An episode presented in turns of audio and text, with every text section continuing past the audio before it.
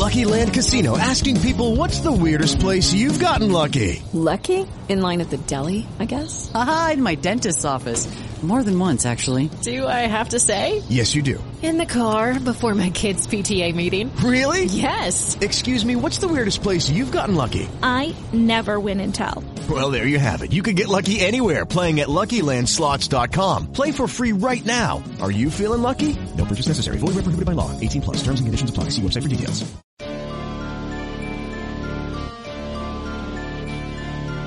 Are you searching for the best in online black radio? Then go to BlackTalkRadioNetwork.com, helping you filter through the noise. Real talk, Black Talk.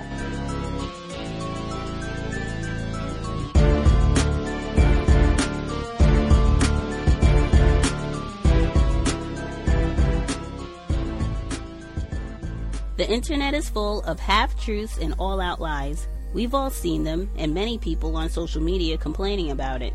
Here's your chance to show and prove. WorldAfropedia.com is a black-owned and operated encyclopedia. There are several thousand articles, but we need help. We can't uncover all the truth ourselves. So please, join us and become a writer, editor, or blogger for WorldAfropedia.com today. Every little bit counts. We owe it to the future generations to put the truth out there.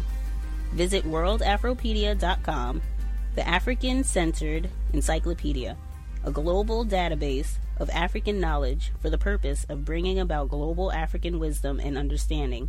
WorldAfropedia.com.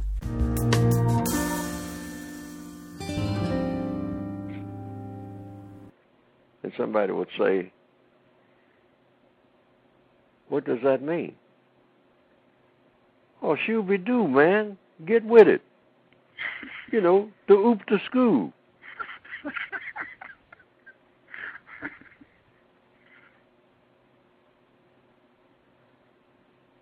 Now, these are people who are supposed to be intelligent. It's not a plan for finding uranium on the moon. Mm-hmm. We're not scientific at all. Now, a moment to remember mathematician Katherine Johnson, who died today at the age of 101. Johnson was a pioneer at NASA. She paved the way for other black women to succeed there. She was a so-called human computer. Her calculations helped launch the first American into space. Johnson's story was featured in the book and Oscar-nominated film Hidden Figures. NPR's Russell Lewis has more. Katherine Johnson was born in West Virginia in 1918. As a young girl, she was fascinated by numbers, and it was clear she was gifted. Johnson graduated from high school at age 14 and finished college with degrees in math and French. She first became a teacher, but then in 1953 took a job at the National Advisory Committee for Aeronautics, the agency that would become NASA.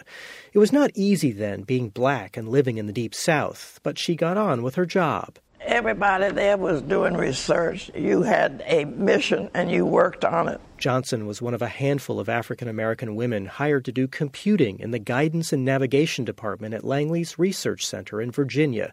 Not only did they battle through racism, but sexism too. As Johnson told public television station WHRO in 2011, none of it held her back. I just happened to be working with guys, and when they had briefings on it, I asked permission to go. And they said, well, the girls don't usually go. And I said, well, is there a law? They said, no. So then my boss said, let her go. And she never stopped going, using her extraordinary computing skills to move up the NASA chain. She hand-computed the trajectory of the first manned launch and continued to be important to the astronauts. This is Friendship 7 at 60 degrees right yaw and holding temporarily, over. Before John Glenn flew Friendship 7 to become the first American to orbit the Earth in 1962, he asked her to double-check the math of the new electronic computations. Margot Lee Shetterly authored the book Hidden Figures and told NPR in 2016 that Glenn considered Johnson's calculations part of his pre-flight checklist. So the astronaut who became a hero looked to this black woman in the still segregated South at the time as one of the key parts of making sure his mission would be a success. Johnson did calculations for Apollo 11, the first moon landing, and later the shuttle program. President Obama awarded her the nation's highest civilian honor, the Presidential Medal of Freedom, at a 2015 White House ceremony. In her 33 years at NASA, Katherine was a pioneer who broke the barriers of race and gender, showing generations of young people that everyone can excel in math and science and reach for the stars. While much of Katherine Johnson's work was unknown to many, her accomplishments continued to be highlighted later in life. She got a standing ovation at the Academy Awards in 2017, and NASA named the Computational Research Facility in her honor. Russell Lewis, NPR News. That's why we have to think as black people. Stop singing and dancing and start thinking.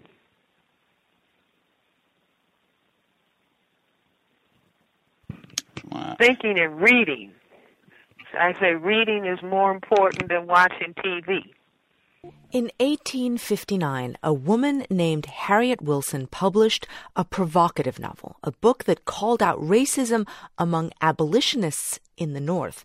Today, her story is emblematic of how important pieces of African American history can be forgotten and then rediscovered. New Hampshire Public Radio's Jack Rodolico has the story, but before you listen, a warning. This report includes the book's title, which uses an offensive slur. Here's one thing historians agree on about Harriet Wilson. Some indomitable part of her spirit allowed her to survive a life on the margins. This is the house. This is the house. What's known about Wilson's story starts here, in this house in southern New Hampshire. A local activist named Jerrianne Boggus brought me to see it. Wilson was mixed race, and she grew up in this house, which was owned by a white family she was not related to. David Palance lives here now with his family. This is the room where we believe she had her bed. That doesn't look like a room. It looks like maybe an attic. I mean, it's an attic, but there was her. That's the space, but that's what it says in the book. Where will she sleep? In the crawl space. And when she left this house at the age of 18, Harriet Wilson was on her own. She was poor and in poor health, and she needed to make a living.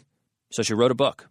Historians don't know much about Wilson's childhood, but many believe she wrote her novel directly from her own experience. Wilson's book is about a little girl born to a black father and white mother who is abandoned at the doorstep of a white family. The little girl is an indentured servant until the age of 18. The family physically and verbally abuses her. When Wilson published her book just before the Civil War, she gave it a provocative title. She called it Our Nig. That title is the nickname the family gives the little girl in the novel. The book did not sell many copies. It disappeared for more than 100 years. And then, in the early 1980s, a historian walked into an old bookstore and saw a title that jumped off the shelf. I thought, this woman has spirit. And she used the N-word in the title. Henry Louis Gates Jr. is an acclaimed Harvard historian, and he's best known as the host of Finding Your Roots on PBS. And he's the one who rediscovered Wilson's book in that old bookstore.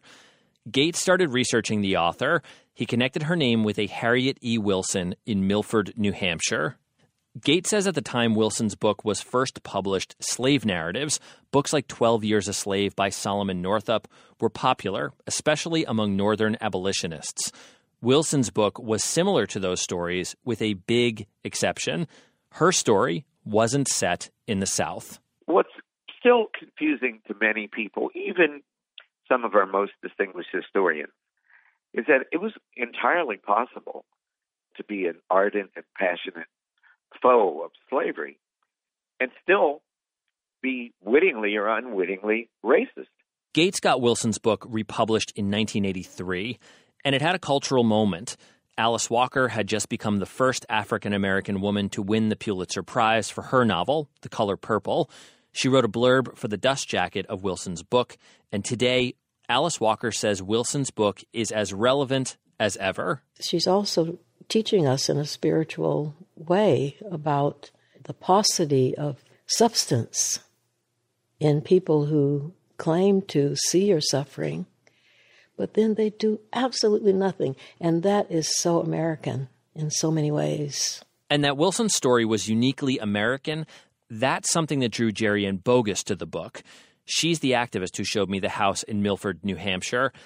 Boggus lives in Milford, and as a black woman living in this mostly white town, a part of her felt like Wilson had written the book just for her. I really empathized with that sense of isolation.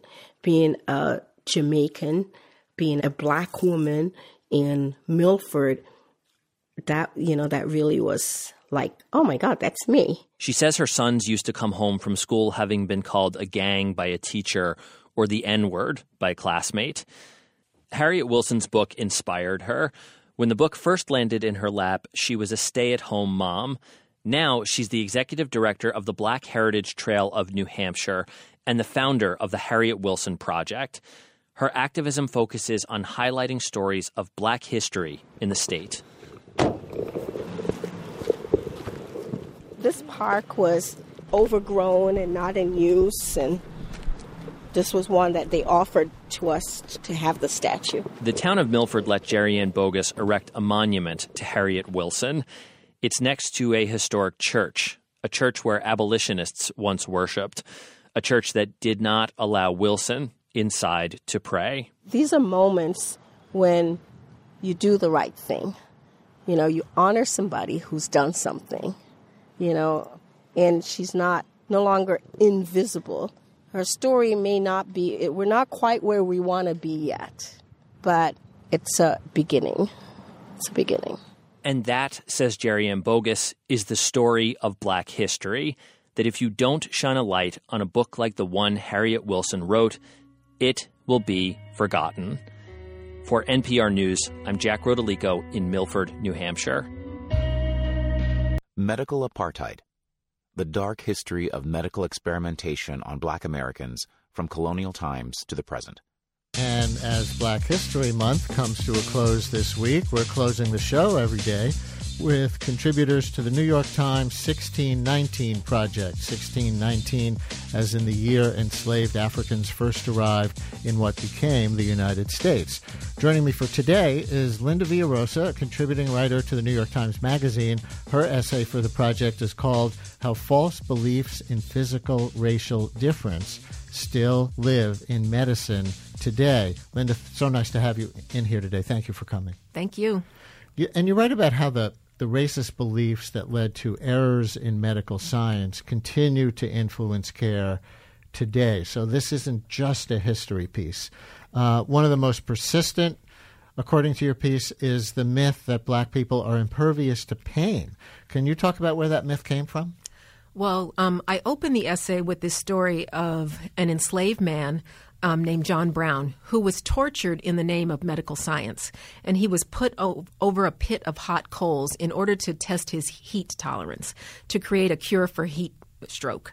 So then later, the same doctor who he had been lent to a doctor as a guinea pig wanted to prove that black skin was thicker than white skin and really tortured this man using, sharp instruments, fire to prove this.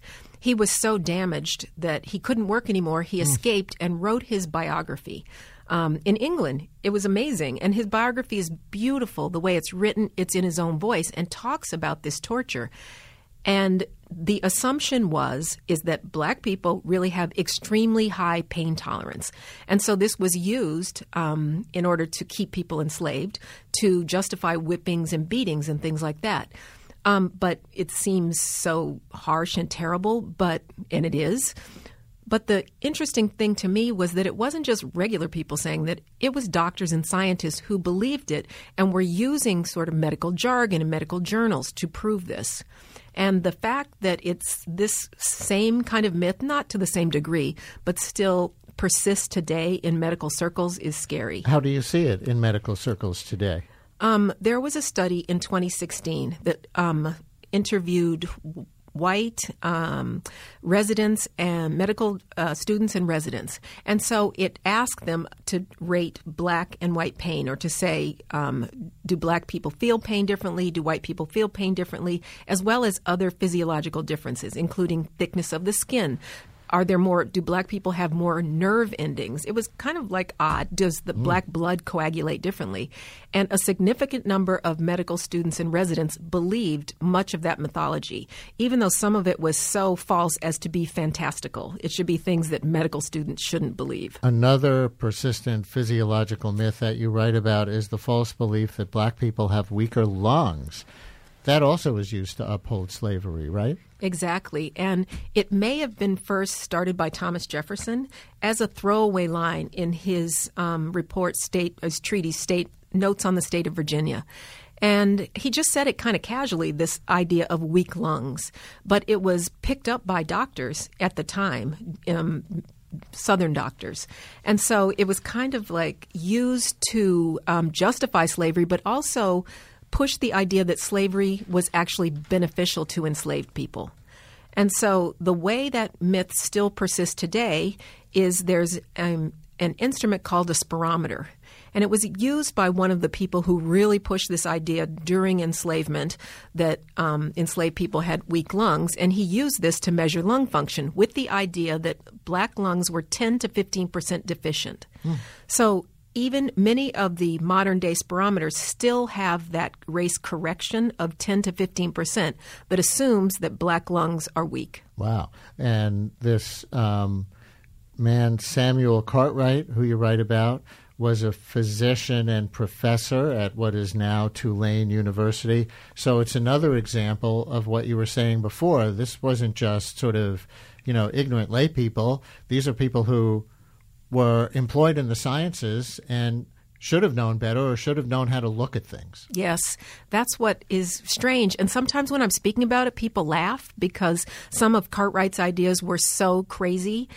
He believed that there was this physical problem called Drapetomania, which caused enslaved people to escape, and he called it a disease. But I said this person was legitimized. He was a doctor in these times and a scientist, well regarded.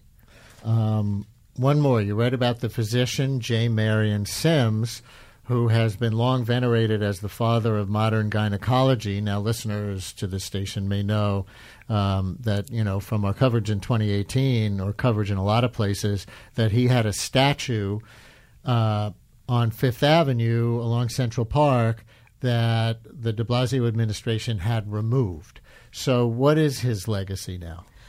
So the idea that he was the father of modern gynecology was upheld for many years until it came out that he was using enslaved women, torturing them to perfect a kind of surgery to repair fistula.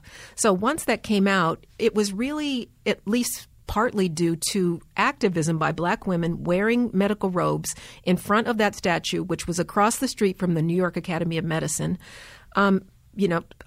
Out there with blood-stained robes, gowns, saying, please, this is in honor of the main three women he tortured, Anarcha, Lucy, and Betsy. There is a direct through line to today. In 2019, last November, there was a new study that came out that said black women are undermedicated for pain of cesarean section. So that's a reproductive surgery that black women remain undermedicated when in pain, even though they complain more about the pain or the pain may be higher. They receive less medical intervention and less pain management. So that, to me, is a direct through line to Dr. Sims. What do you think the cause today would be of not giving the same pain medication to patients in the same condition? It seems like from what these studies say that it's unconscious bias, that it's not something, doctors don't go into medicine to do harm. In fact, they want to do no harm. So to see them harming people to me, it seems like it's unconscious. They don't know. It's people different from them, different race, different class. And so they just don't have the same kind of sensitivity. And so unconscious or implicit bias training for medical providers is really sort of the going trend. Another one that I've heard about, I'm not sure if it's in your article, is the perception that black people tend to have higher blood pressure, and so doctors have at times seen high blood pressure in black patients and said, well, that's normal for you. Black people do have higher blood pressure, and so that's real. But I think the cause may be up in the air. Some people have said that it's a strict biological problem when it may be in reaction to discrimination in society. The lived experience of being black in America may be causing us to have higher blood pressure than other people of other races. But saying normal for you, to the extent that that goes on or has gone on in the past, means that black people with high blood pressure weren't getting the same treatment as white people with high blood pressure to control it. Exactly. And so the bottom line is you really cannot say a race of people have X, Y, or Z physiological differences. Medicine is individualized. But I think some questions you have to ask are, what are the stressors that may be causing some of these physiological problems? And we will have to leave it there with Linda Villarosa, a contributing writer to the New York Times Magazine. Her essay for the 1619 Project is called How False Beliefs in Physical Racial Difference Still Live in Medicine Today. Very illuminating for people who didn't know. Thank you so much. Thank you. And we will continue through the end of the week with writers from the 1619 Project in this final week of Black History Month here on The Brian Lehrer Show. 60 miles away, they had the Tulsa riots years before I was born. But they never talked about them. Never? Slaughter. It was a slaughter. They never talked about it. The old folks never talked about it when I was in Oklahoma. Wow. I heard a rumor about it. I didn't know what to think.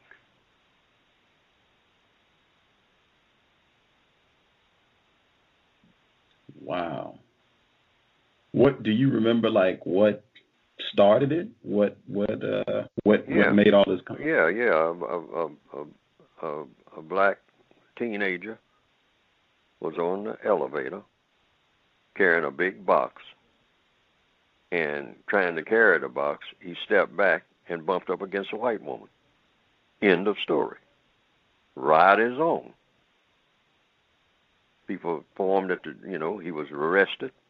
People formed at the jail. Few black people showed up.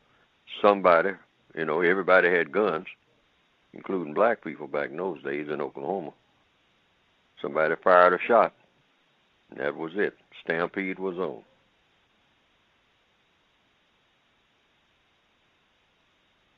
Call out the National Guard, which is all white, and they added to it.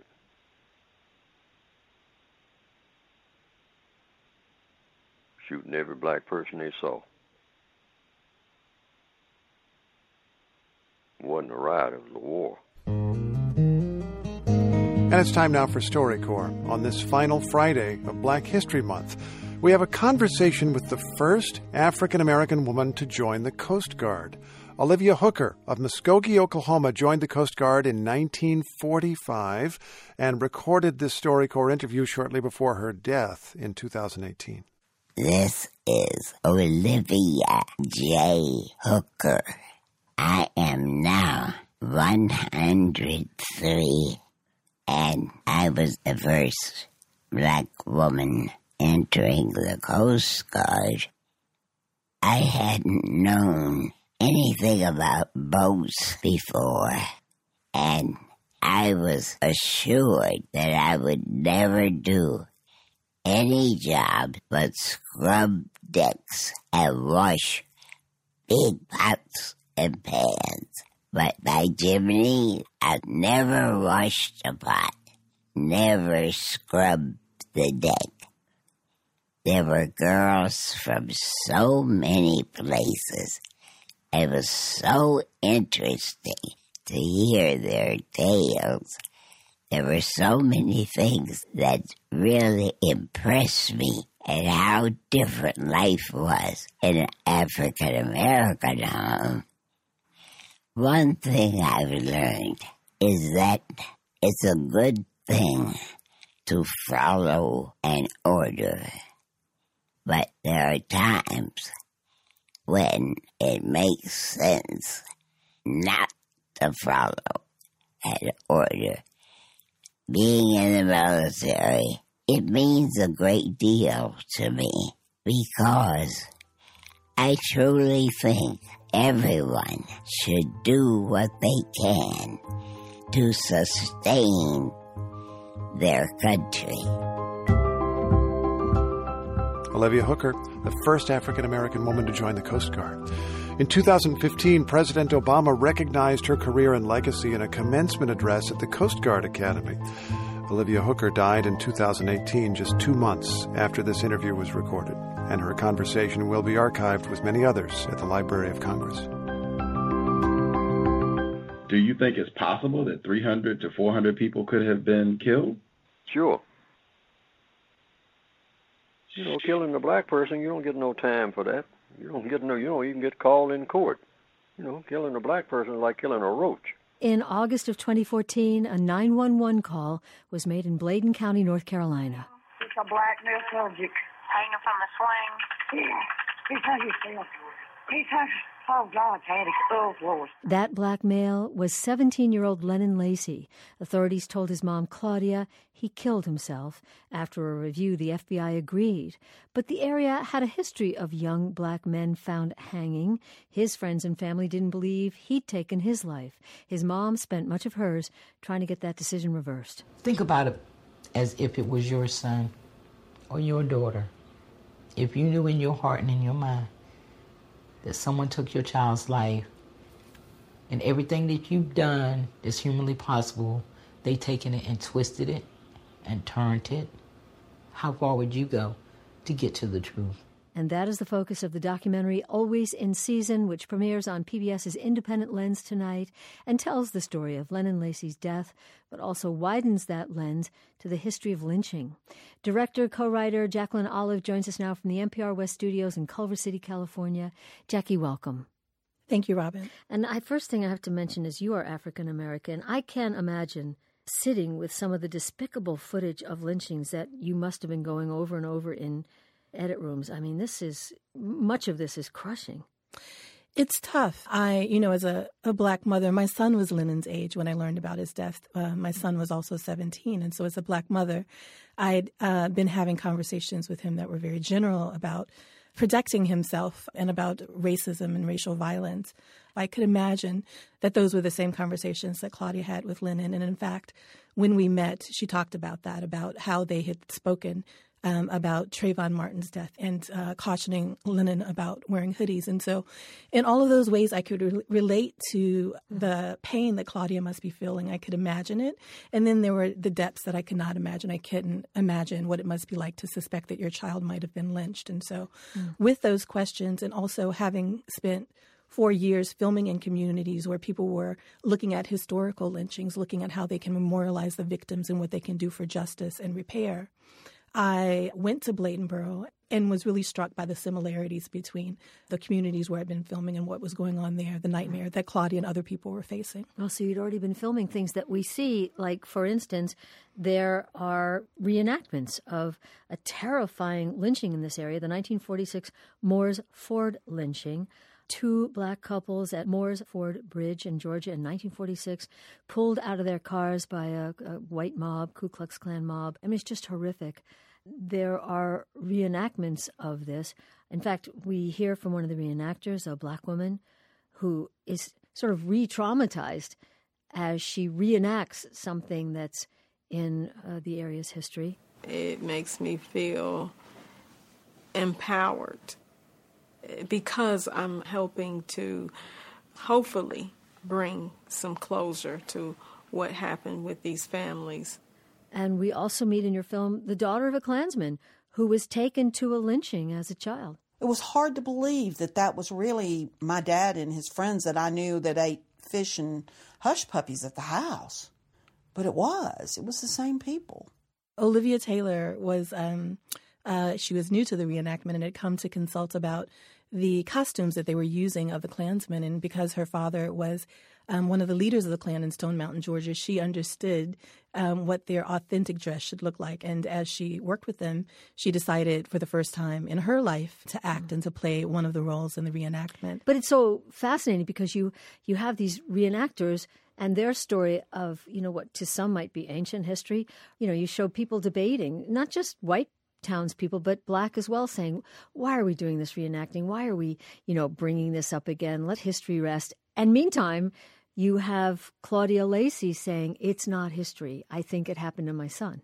That's right. And Claudia has always, from the very beginning, wanted answers, whether or not Lennon committed suicide or whether or not he was lynched. She wanted to know, and she didn't want just a cursory investigation, but she wanted people to give her evidence. And she's never felt like the officials showed up for that case, for Lennon's death, in an appropriate way, given the history of lynching in this country. This film is really about the lessons that we miss when there's cover-up and there's silence and denial around this history. And it's also about how this violence has evolved today. And so it's really, for me, very clearly played out in Bladensboro. Well, for you, very clearly. And frankly, as someone who's watched the film, it seems very clear. This young man went off to play a football game. That night he had a lot going for him, and the next day he shows up hanging from a swing set. We hear from a mortician who says there were bruises on his arms. He fought someone off. Yet we hear from white officials, FBI, that, no, we've investigated and it's a suicide. And then suddenly there's another storyline, another thread emerges, which is that Lennon Lacy, who's 17 and Black, is dating the 32-year-old white mother of three who lived just a few yards from Lennon's home in a hard-scrabble trailer with a white couple who seemed pretty shaky and shady. I mean, they were called drug dealers. We see home video of them encouraging boys to fight. It's sort of like a fight club that they're running, and they hated that Lennon was dating this white woman, Michelle, who was living with them. After he's found hanged, they disappear. The trailer, completely gone. The implication is they did this. Sure. Well, that aspect of it, and we looked at, for a while I was weighing whether or not to take a more investigative reporting approach, a more whodunit approach, and it was kind of a rabbit hole that I was measuring, like how far do I go down. Right. But what I realized is that what's really important to convey, short of having an answer, which I never found about exactly what happened to Lennon, although there's lots of information that came up out of the community. Well, for instance, when Lennon was found hanging, he was wearing completely different shoes than when he left the house that night. They weren't his. They were two sizes too small. That's right. Claudia's always insisted that that's important evidence that should be considered, and didn't feel like it was adequately addressed. So we're left with this question and this, it seems like thoughtful people on both sides, people who say this is a mother who just didn't want to see that her Black son was too young to be dating a 32-year-old white and somewhat hard woman, and they broke up, and that's what broke his heart. And others saying it's clearly evidence of a lynching, a modern-day lynching. And in fact, you have activists who point out that there are other, quote-unquote, suicides of young Black men that their families also don't think were suicides. That's one of the parallels between the past and the present. Historically, less than 1% of the nearly 5,000 documented cases of lynchings ever went to trial for murder. And when investigators, historically and currently, when they don't appropriately investigate these cases, then the community, historically and currently in Bladensboro, are left with rumors, speculations, and stories. And all of that information, all of the speculation about Dewey Sykes and Carla Hudson. Those were the white neighbors living in the trailer. Yes. And Michelle and all those stories, that will start to dissipate over generations. And do you know, Jacqueline Olive, if the FBI, if the town officials ever sought out Dewey and Carla and Michelle, the white people in the trailer next door? I don't know if they did. I reached out to the chief of police, the medical examiner's office, the coroner, the district attorney, and other officials, and none of them would talk. We ultimately submitted a FOIA request to the FBI and received a 10-page redacted summary that didn't really give us enough details to know who they talked to and what specifically they based their decision on. Well, I have to say, I was so struck by the opening image of your film. It's a tight shot of a clothespin, and then we see a laundry line, an image to replace maybe the others that we're going to see. But we know immediately this is about a mother's love, you know, a mother hanging her laundry. Absolutely. And how do you live with this? And how not just does Claudia live with this, but how do communities move forward is really, I think, the broader question. And it's something that is equally as important as finding out absolutely what happened to Lennon. Jacqueline Olive, director of the documentary Always in Season, about the death of Lennon Lacy. His family feels it was a lynching. It was ruled a suicide. And the history of lynching. It airs on PBS stations tonight. For more, go to hereandnow.org. Jackie, thank you so much. Thank you, Robin, for having me. Yeah, the listener, he said that it just... Yeah, he made one of his record clean up because from what I understand, they were booked with some pretty serious charges. I mean, something in the area of subversion or sabotage or something like that, you know. Mm-hmm. Yeah, that's what the governor signed it today, as a matter, like just a couple hours ago. In other words, to exonerate them. Yes, sir. Oh, okay. Well, yeah, they did that today. Yeah. I even thought that was, it was almost reminding me of racial showcasing because all of them are dead except for one. So I guess it's nice. Oh yeah, it's like freeing the slaves after all of them are dead, man. Yeah, exactly. Tomorrow, the U.S. House could finish work that it began 120 years ago. In that year, 1900, the country's only black congressman, George Henry White of North Carolina, introduced a bill to make lynching a federal crime. The bill died in committee. Tomorrow, the House will vote on a similar bill. It would outlaw both lynching in particular and mob killing more broadly. The Senate has already done this, which means the legislation could soon land on President Trump's desk. Amy Kate Bailey is a sociology professor at the University of Illinois at Chicago. She studied the history of lynching in the United States, and she joins me now. Hey there, welcome. Hi, thank you so much for having me. So I want to go back to 1900 and George Henry White, and just what was the situation, what were the circumstances that prompted him to introduce this bill? Yeah, the late 19th and early 20th century were pretty abysmal times in the history of race relations in the United States. The 1890s was definitely the pinnacle of what we consider the lynching era. There were more than 1,000 documented lynchings that took place just during that 10-year time span. That was coupled with a rapid political move toward disenfranchisement of the African-American male community. I'm trying to imagine what it must have felt like for him. I mentioned he was the only black congressman at the time, so he's making this case to a sea of faces of white lawmakers. Why did it fail?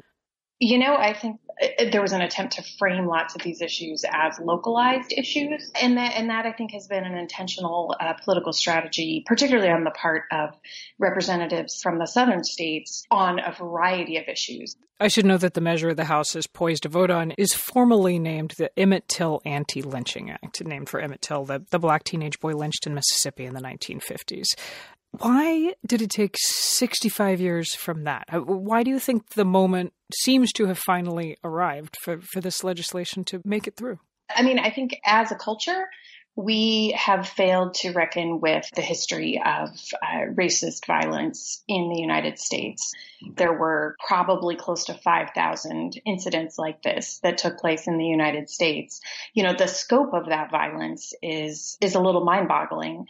We've underplayed it in our public education systems. We've underplayed it in terms of our understandings of ourselves as a culture and as a society. You know, frankly, this legislation is long overdue. I saw House Majority Leader Steny Hoyer saying something right along those lines when he announced the vote. He put out a statement saying, this bill is long overdue, but it's never too late to do the right thing. Is that the way you see it? Absolutely. I've heard some commentary that this is an unnecessary piece of legislation and that it just opens old wounds and it's merely a symbolic effort. But I think there's nothing wrong with having symbols that stand up and say, we affirm that this kind of violent terrorism is not going to be accepted in our country, in our society. And frankly, I mean, we still have incidents like the Charleston church massacre, right? We still have instances like the Charlottesville 2017 incidents where there were people who lost their lives and were intrinsically based on racial dynamics and racial inequality. If we are trying to say that we are beyond this moment in our nation's history, we're fooling ourselves. As you're saying, this can be both symbolic, both a way of addressing past wrongs, but also really, really relevant today in 2020. Absolutely. That is Amy Kate Bailey. She's a sociology professor at the University of Illinois at Chicago. She joined us via Skype. Since you're my special friend, come closer for a special treat. I'm going to let you touch me in a special place. It is never okay to touch someone else's private parts. Your mom and dad will tell you so. Let's look now at the significance of that verdict, not just for the Weinstein case, but the larger questions around assault, the law, and the Me Too movement. Fatima Goss Graves is the president and CEO of the National Women's Law Center. The center works to change the laws to make it easier for women to come forward. Welcome to the NewsHour. Thanks for having me. So you issued a statement after the verdict. It read in part that the verdict today delivers what you called a measure of justice, not full, undeniable justice, but a measure of justice. What did you mean by that? Well, my thoughts are with the silence breakers generally today, and it wasn't every count. But what we know is that there was some justice, and I hope it begins to bring them some healing. They did not find him guilty on the charge that really looked at the pattern of conduct that he had. And for the silence breakers who came forward in spite of all of the risks and had to sit in that courtroom as the defense really brought up every sort of rape myth imaginable, I really hope that the verdict today gives them some sort of feeling of justice and healing, and relief.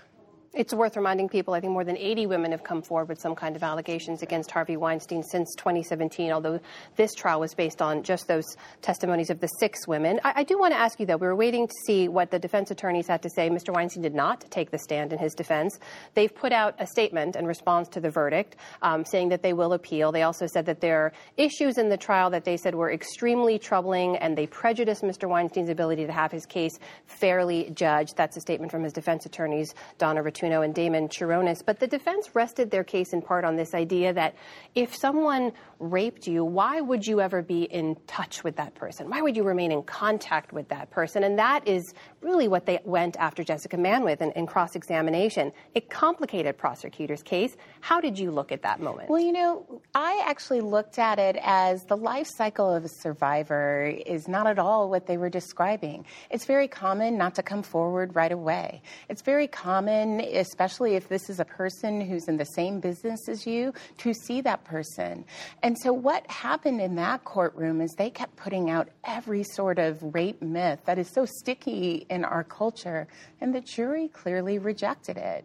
They instead relied on what is far more typical survivor behavior. I think that is an important thing for that courtroom, but it actually demonstrates that perhaps we've had some real progress in this last 2 years of people really understanding what violence looks like in this country. There was another part of their defense I want to get your take on, which was that this is not about what you may believe to be true about this man. It's about what you can prove to be true in a court of law. And as we all know, with rape cases, with sexual assault cases, you're talking about what happens between two people, typically when they're alone. How do you balance that when you're talking about accountability and the burden of proof in a court of law, and reconcile that with this rallying cry and the message of believing women in this moment in time?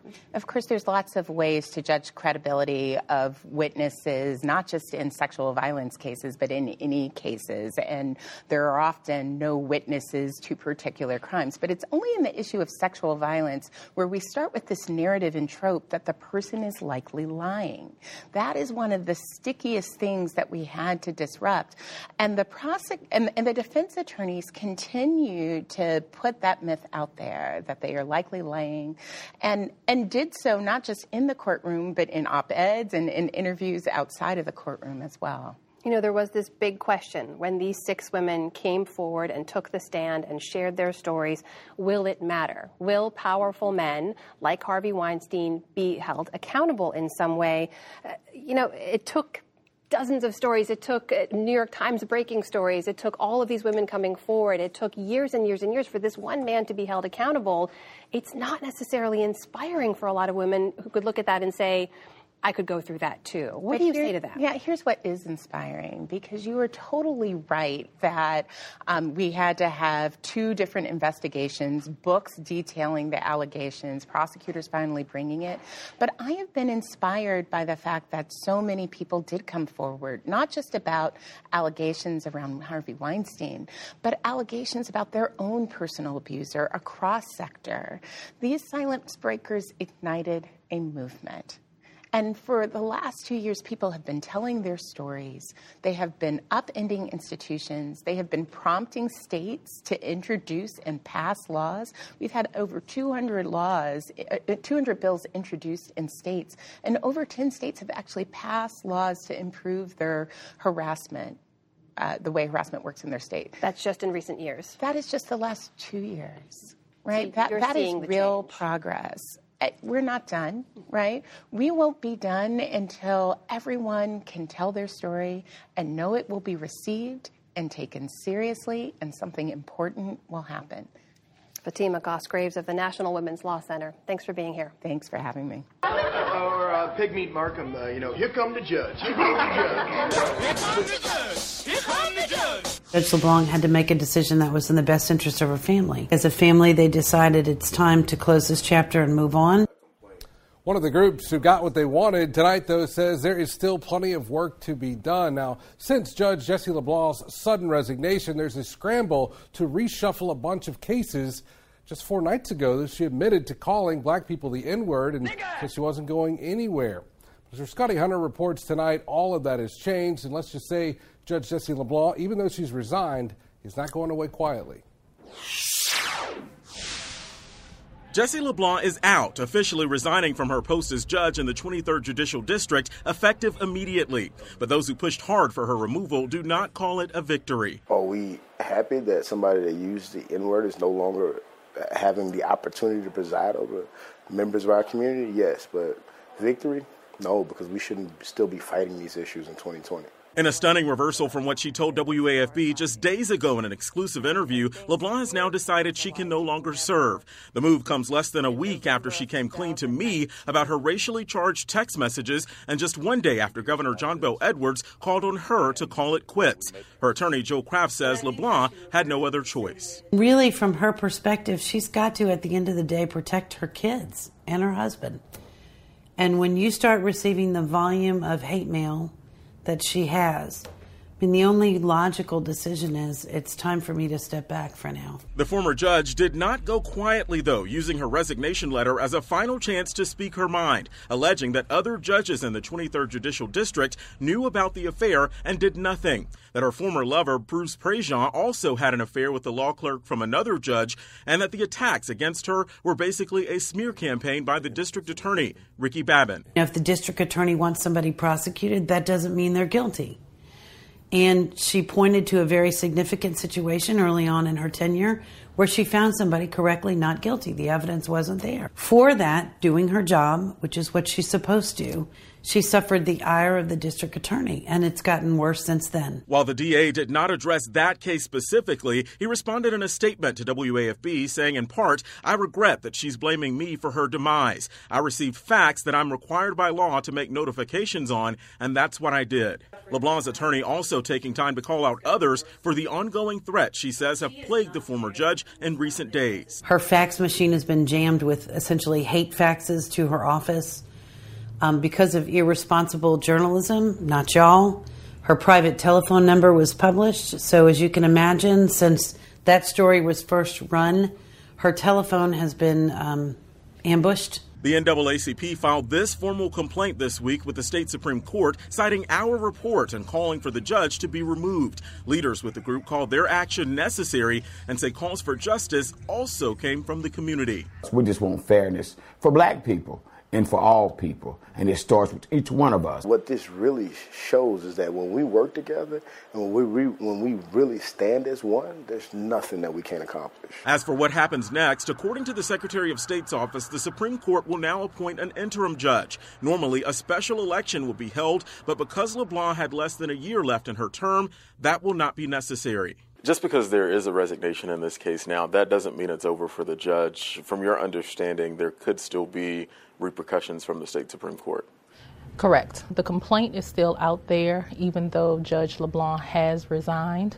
I think it's going to be up to the Judiciary Commission to decide if they want to move forward with the investigative process. Marla Dickerson with the Southern University Law Center tells me this is a bit of a gray area, but from what she understands, the judiciary could still act on the formal complaint, even though LeBlanc has now stepped down. There are other outcomes, such as admonishment, if the commission decides that Judge LeBlanc's conduct fell below the standard of care of judges. Now a private citizen, LeBlanc, through her attorney, says she will continue to apologize and make amends for the damage caused by her words. She wants to repair her public image. How does she do that? But I think how she repairs them is the same way that she built her reputation in the first place. She volunteers in the community. She's been in that community her entire lifetime, and she's always served as an example in the community. Her unfortunate use of inappropriate language on that occasion is no reflection on Jessie LeBlanc as a person, as a Christian, or as a judge. Now, in her letter, LeBlanc also lashed out at the governor, claiming her former lover was also involved in an affair with a high-ranking member of his staff. In a statement, the governor's office slammed the letter as an unfortunate attempt to deflect from her own hurt. John Dakota here, putting you in reach of what makes the news of today's broadcast at FamousDockets.com. On the docket, Kobe Bryant's clash with the law. He got arrested. His mugshot is coming up. Millions of Americans are arrested every year, and for many of them, it's one of the worst moments of their lives, something they want to forget. But it turns out that's easier said than done. Their mugshot, the photo capturing that arrest, is on full public display across the internet, just a few clicks away from potential employers or landlords. Those mugshots often end up in online galleries published by local newspapers, too. For the last decade, online mugshot galleries have become a pretty easy source of revenue for struggling newsrooms. When readers click through the gallery, each of those clicks means more page views, and more page views equals more advertising dollars. One of the problems with mugshots are they are the worst photo anybody ever gets. It's worse than a driver's license photo. It's just bad. It's usually people in their most anxious moments. They're strung out. They're nervous. It's just a bad photo, and that is what ends up being on the website. That's Chris Quinn, the editor of Cleveland.com. About a year ago, his newsroom started rethinking how they used mugshots after conversations with various leaders in the community. And one raised her hand and asked me if I'd ever considered that the lineup of mugshots that we've been running all these years propagates racial stereotypes. And I have to admit, I had never considered that, but as soon as she asked the question, it resonated. And because we get those mugshots from police departments, we're kind of at their mercy. If they have a bias in releasing mugshots specifically of African Americans, that's what we get. If you went back over the years and looked at all the mugshots, you would see that they skew heavily African American, where the percentage of arrested people does not skew anywhere near that way. Since then, Chris says they've significantly reduced the usage of mugshots in their news coverage. They still sometimes run them in stories about heinous crimes like murder or corruption, but they avoid mugshot galleries altogether. And Cleveland.com is far from the only news organization reflecting on what publishing mugshots means for the people who are in them. Just last month, the Houston Chronicle announced it would stop publishing photos of people who have been arrested but not convicted in its online mugshot gallery. For more on this, we spoke to Carrie Blakinger, a staff writer at the Marshall Project and a former criminal justice reporter for the Houston Chronicle, and Sarah Laugesen, an assistant professor at the School of Criminal Justice at Rutgers University, Newark. And I started by asking Sarah who these mugshot galleries disproportionately affect. I think there's sort of two layers of consequences or inequalities that are part of the mugshot issue. The first is just mass arrests in the criminal justice system. So who are the police more likely to arrest, especially based on somebody's age or race or gender, or if they live in a poor neighborhood or a wealthy neighborhood? But then the second layer of it that's been, I think, less discussed is if you are arrested, who's more likely to be able to manage their online reputation? So this has to do with people's access to technology and resources. So not only are people disproportionately likely to be arrested, but once arrested, it can be very difficult to actually manage the digital reputational consequences. Sarah, why are news organizations starting to have these kinds of conversations now? I think that news organizations are starting to hear from lots of people who are taking issue with this. There's, 11 to 13 million arrests made per year. And a mugshot, when it goes online, it stays online. So we're talking about a cumulative effect of millions and millions and millions of photos. And at first, I think people were really afraid and scared when they found their mugshot online and did everything possible to avoid it. But increasingly, now that it's just become so widespread, I think people are asserting their internet privacy rights, and they're going after newsrooms and they're making the staff have conversations about this. And I think newsrooms, like any other institution, looks to see what their peers are doing. And of course, the backdrop of this is criminal justice reform. America thinks really differently about the criminal justice system and the way that it punishes. So I think that the mugshot issue is part of this broader change that we see. Is this a uniquely American practice?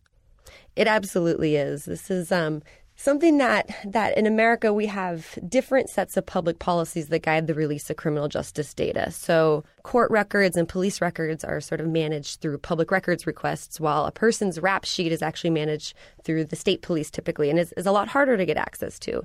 In Europe, for instance, they would take all of these different types of criminal justice data and consider it all private. There's a more articulated right to privacy in Europe.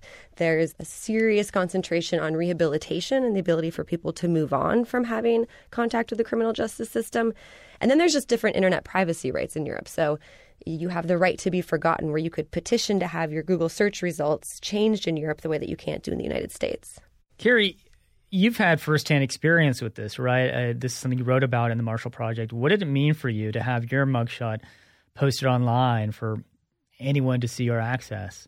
Well, my mugshot was also I think particularly stigmatizing mugshot. It looks like one of those sort of faces of meth pictures. I was, arrested for heroin, and I had sort of scabs all over my face, and my hair's all messed up. So it's a very specific type of mugshot that people like to gawk at. Mm-hmm. And after I got out, because obviously when I was in jail, I wasn't reading the comments, I wasn't checking my email. But after I got out, there was a whole slew of, some pretty nasty messages, from things like just telling me they hope I rotted in prison, to calling me names I can't repeat on the radio, to just saying that, I deserved to die, or describing how police should have killed me. And obviously those are strangers on the internet. It's not great to read them, but, I'm not going to sit there and obsess over it now. But it did make me wonder, if this is what a stranger who thinks no one knows their name and it's anonymous, if this is what their thoughts are and this is what their first impressions are, I would imagine this is what, employers and potential landlords, maybe potential friends. This is what other strangers might be thinking as well, and just not saying it. So it really made me think about how stigmatizing those images are and how problematic they can be in terms of restarting your life. Sarah, if someone does want to get their mugshot offline, if they want it scrubbed, is there any sort of path that they can take? Well, right now, if a police department makes a mugshot publicly available, it is totally legal for any other website, including a news website, to republish it. So my research has shown that people kind of have three different options. The first is that they could just ask for mercy, essentially. They could reach out to their local news. They could petition to have their photo removed, especially if their record was later expunged or they were found not to be guilty. So that's one option, but, there's not a lot of certainty about what would happen. The second thing they can do is sort of make it part of their narrative and accept that this is widely publicly available through a Google search for somebody's name, and just sort of manage that new stigmatization. The third thing that people do, though, and I think this is actually the most common, is to just start avoiding situations that might trigger a Google search. And this becomes actually a public safety problem, because all the research we have about recidivism and preventing crime shows that people who have stable employment, strong social bonds, are involved in schools or their churches, are much less likely to commit a crime. So if you're avoiding social situations where someone might Google you, there could be consequences down the road. Carrie, do you think that some of the pressure that's being brought to bear on news organizations has to do with the changing demographics of who works in the industry? Are there more people of color who are sort of pressuring editors to change their practices? I think that journalism still has a huge diversity problem. I think it's hard to say if there's still enough of that impact for that to be driving the change. But, I will say that I think if newsrooms had traditionally been more diverse, if we'd already had more people of color working in newsrooms, maybe this is something we would have grappled with sooner. Yeah. Sarah, this is I guess just one way newsrooms are rethinking their coverage when it comes to criminal justice. Any other things that you think we should know about? A big part of this is to think critically about the role of the media in criminal justice, watchdogging and criminal justice reform. Just the bulk release of mugshots is just posting police activity on a news website at the expense of the people who are arrested without doing any critical analysis about who the police are arresting or what patterns are emerging from that. So I think newsrooms have to think about that carefully, because in some ways these mugshot galleries are just legitimizing the criminal justice system rather than keeping an eye on it for their readers. Sarah Laugesen is an assistant professor at Rutgers University Newark School of Criminal Justice, and Carrie Blakinger is a staff writer at the Marshall Project. Thanks to both of you for coming on the show. Thank you. Thank you.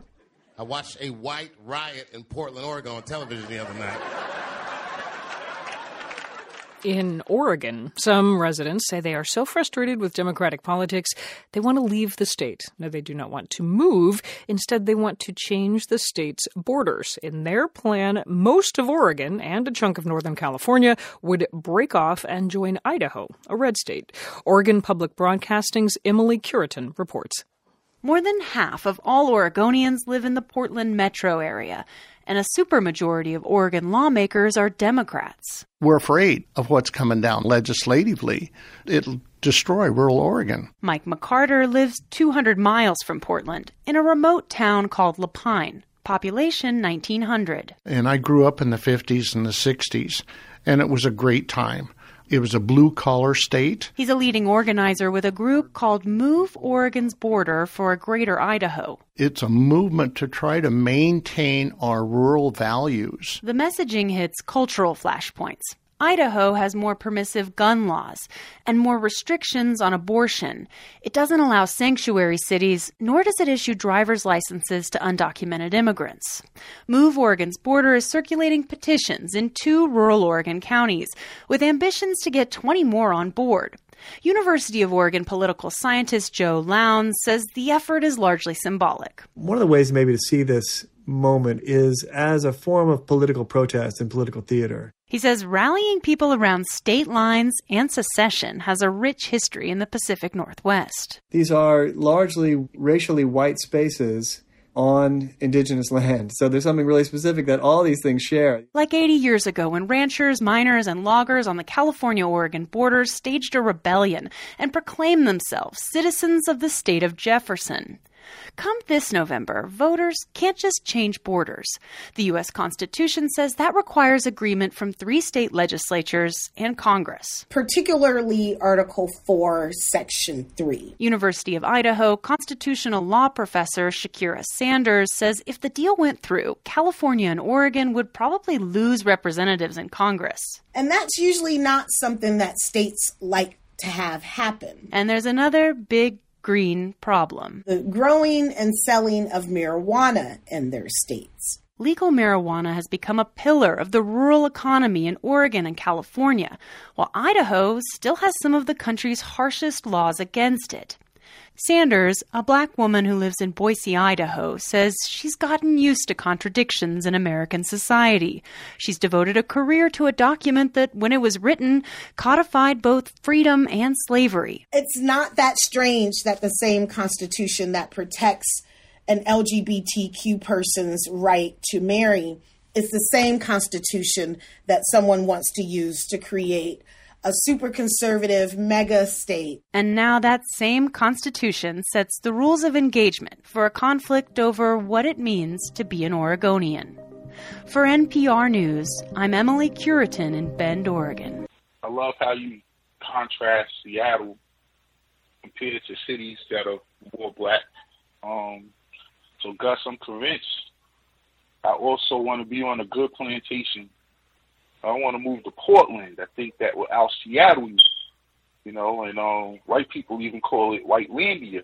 On Friday, a jury in Portland, Oregon, convicted a man of murder and hate crimes stemming from a brutal 2017 attack on a light rail train.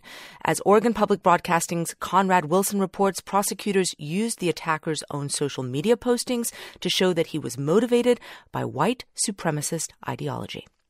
On May 26, 2017, Jeremy Christian got on a Portland light rail train. Christian, who's white, began a racist rant directed at two black teens, one who was wearing a hijab. People on the train intervened. There was shouting and shoving as passengers tried to get Christian off the train. Christian responded by stabbing three men. Two of them died. Assault in the first degree, the verdict is guilty. After a month-long trial and nearly two full days of deliberations, Multnomah County Circuit Court Judge Cheryl Albright read the jury's verdict. Christian was convicted on all 12 charges. Family members of the victims in the courtroom gasped when the verdict was read. Christian did not seem to react to the verdict announcement at all. Throughout the trial, Christian's attorneys argued he was acting in self-defense. Prosecutors showed jurors surveillance and cell phone footage of the stabbings, and they sought to tie Christian to white supremacist ideology through his social media postings. After the verdict, some of the victims and their families spoke outside the Multnomah County Courthouse in downtown Portland. They expressed a sense of relief and gratitude. Dewanna Hudson is the mother of one of the teens who was targeted by Christian on the train, which jurors said was a hate crime. It's been very emotional, very hard for them. Just glad to see that I can go home and tell them that it's okay now. Jurors also convicted Christian of charges stemming from the day before the stabbings when he assaulted Demetria Hester, who's black, amid a similar racist diatribe. Hester says the jury's verdict sends a message. It let people like Jeremy Joseph Christian know that you're not going to get away with it, that we do have people that care about all of us because black lives do matter. And the people that were killed, they did that out of love and protection. Christian faces the possibility of life in prison without parole. For NPR News, I'm Conrad Wilson in Portland. Context of white supremacy. Gus T. Renegade in for another broadcast, hopefully to share constructive information on the system of white supremacy. Today's date, Saturday, February 29.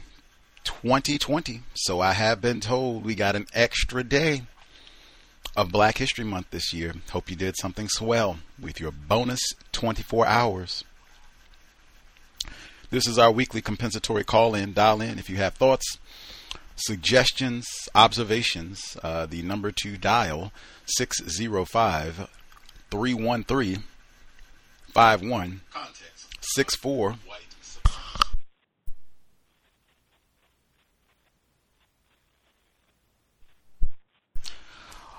Audio assault. Number again, 605-313-5164. The code 564-943#. Press *61 if you would like to participate. That number again, 605-313-5164. The code 564-943#. Press *61 if you would like to participate. It was sunny today in Seattle. I went outside, walked around, got some sunshine, felt so great. I thought it was cold. I was all wrapped up, ready to roll. Felt like I had on too many clothes.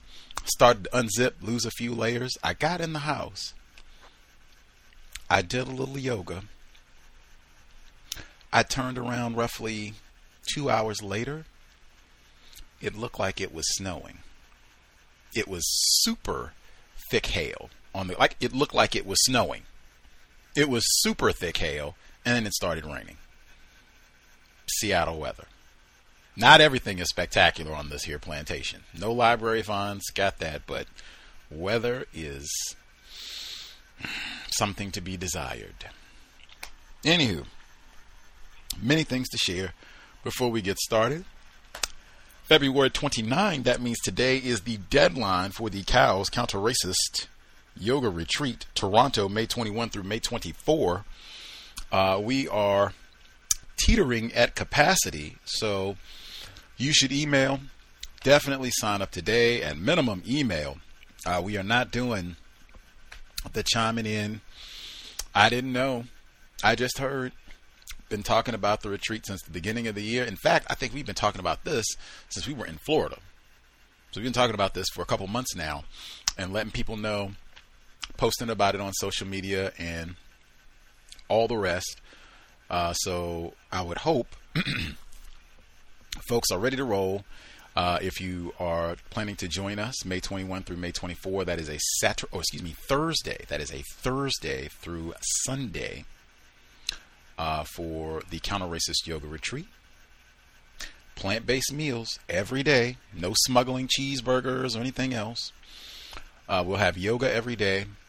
Counter-racist workshops. We'll do some food workshops as well.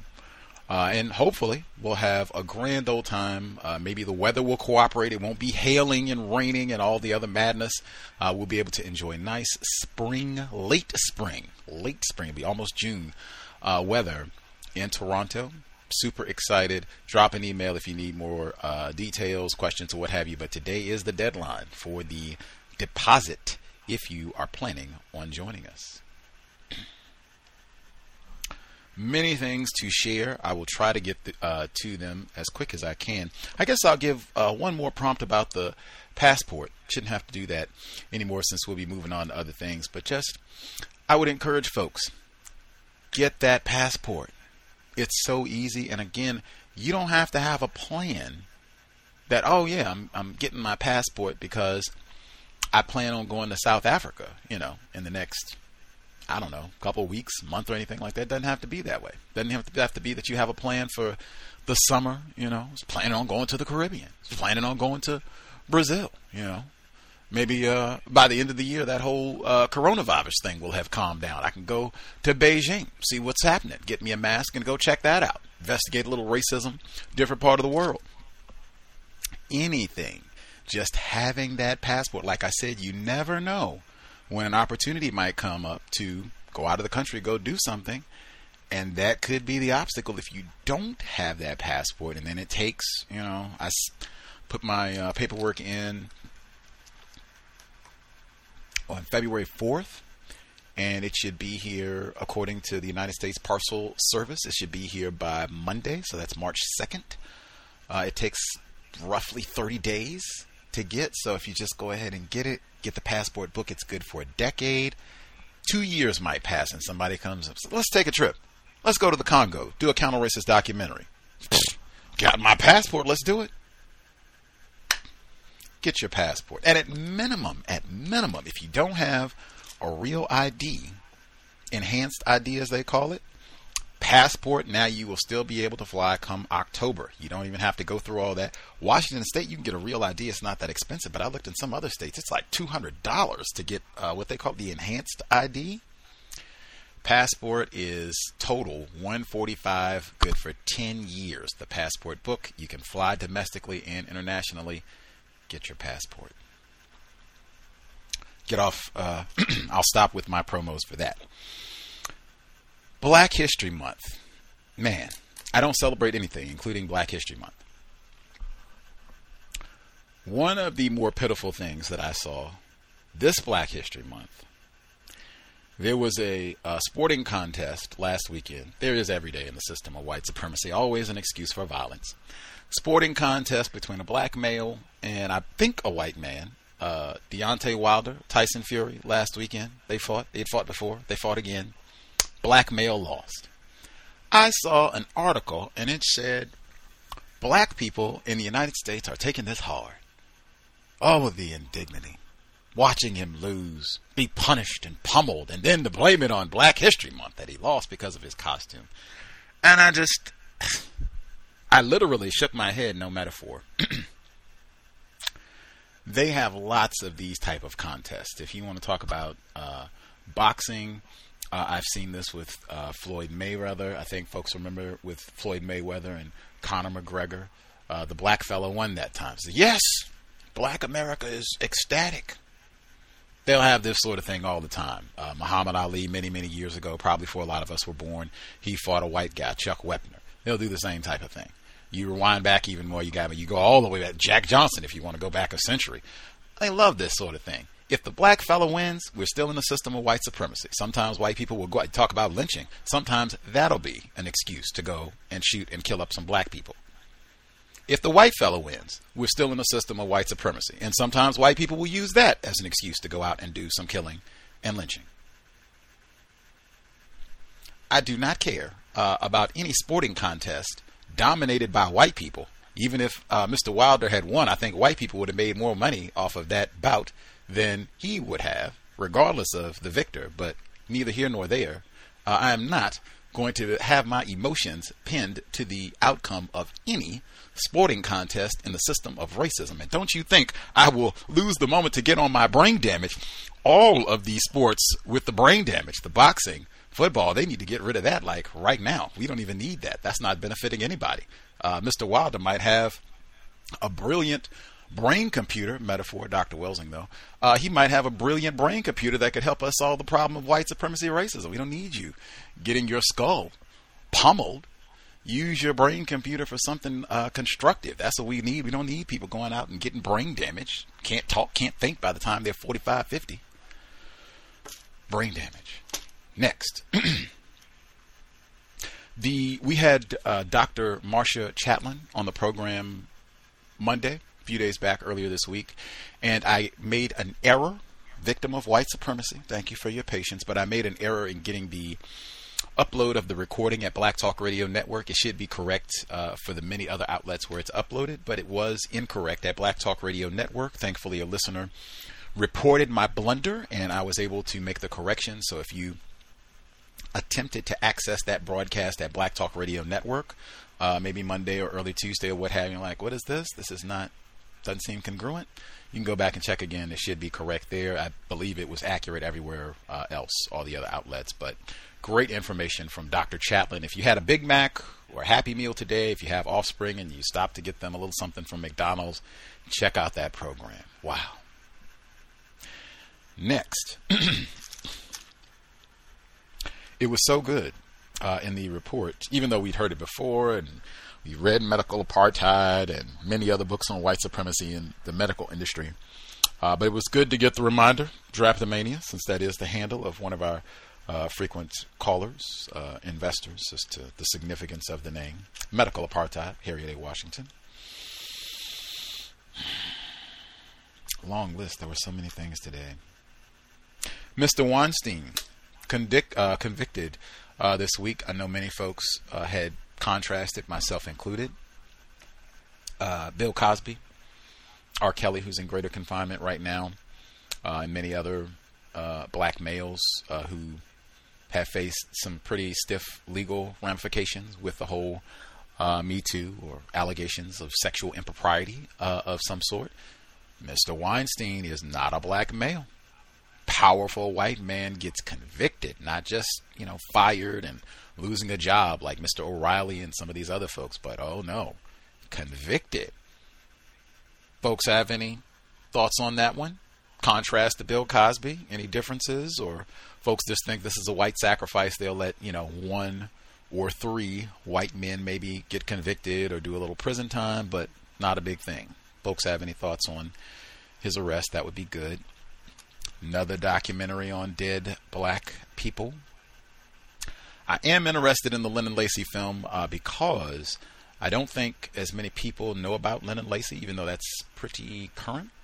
In fact, that happened in 2014. That was the same summer with all the Michael Brown Jr. and Jonathan Crawford III and Eric Garner, all of the attention on racism, and somehow a black male found hanging from, what was it, a playground swing set in North Carolina? That didn't register too much. Should have been a cowbell. Lots of cowbells. Skip Lewis Gates, Dr. Henry Louis Gates, sorry. Lots of cowbells. So many cowbells I couldn't keep up. It's just been ding, ding, ding, ding, ding. But Lennon Lacy too, I am appreciative of the fact that maybe some individuals who will know about this case who forgot about it or didn't hear about it at all when it first happened. But again, lots of documentaries on dead black people. Favorite subject matter. New film genre. Candyman 2 or the remake coming out soon as well. Anachronism. Speaking of lynching. I posted a report on the lynching bill. And when I posted it, I used the word anachronism. There are several terms that I think are significant for the cows that have been used frequently on this broadcast or have some sort of resonance for a particular reason. I think pseudoscientific bullshit, That's one that has some resonance here for a number of reasons. Feverish. That would be another term that has some resonance. There are a number of terms that mean something specific here. The term I posted with the lynching bill is anachronism. What I said a few weeks earlier, I said anachronistic thinking. That is very common in how we process racism, white supremacy on a pretty regular basis in terms that are used, just ways that we think about solving this problem. It's outdated, extraordinarily outdated, and even, thinking and processing that, this is a method for dealing with racism or how you think about white supremacy. For them, 2020, Black History Month, no less. Now, hey, let's roll up our sleeves, get our hands in, and we are going to get this lynching bill passed. And we're going to call it the Emmett Till lynching bill. That's right. Now, maybe, I guess, if this had been passed, maybe Lennon Lacy might still be here. Maybe. Maybe a few other black people, thousands. Maybe they might still be here. I seriously doubt it. But maybe we could have got around to this a little bit earlier. I played the audio segment with Mr. Fuller. He was talking about that's one of the clown little racist jokes that they have in the system of racism. They'll get somebody like Bill Clinton. He'll come out at the Little Rock Nine Monument in Arkansas. He'll come out and say, ladies and gentlemen, boys and girls, speaking of Harvey Weinstein, we today, in the name of God and all that's good, we want to give a robust apology. And he did do that. He did apologize while he was in office. He did that exactly. He apologized for slavery. He apologized for the Tuskegee syphilis experiment, medical apartheid. We went over that tacky apology when we read Harriet A. Washington's book. He did exactly that. They will come out and do these sort of tacky things when the people that they are coming out, oh, we're so sorry, have been dead for 500 years. We'll come out and do something for slavery. They've been dead for 500 years now, but we want to come out and manumit them today and give them their freedom papers. And we have a great, great, great, great, great, great, great, great, great, great cousin that we will give the slave papers to.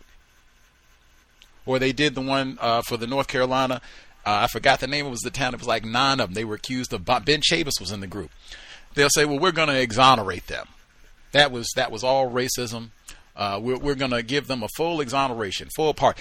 President Trump did the same tacky thing with Jack Johnson, speaking about fighters and brain damage. He's been dead 100 years. And we falsely charged him with being feverish, stealing young white girls and taking them across state, the man law, they call it.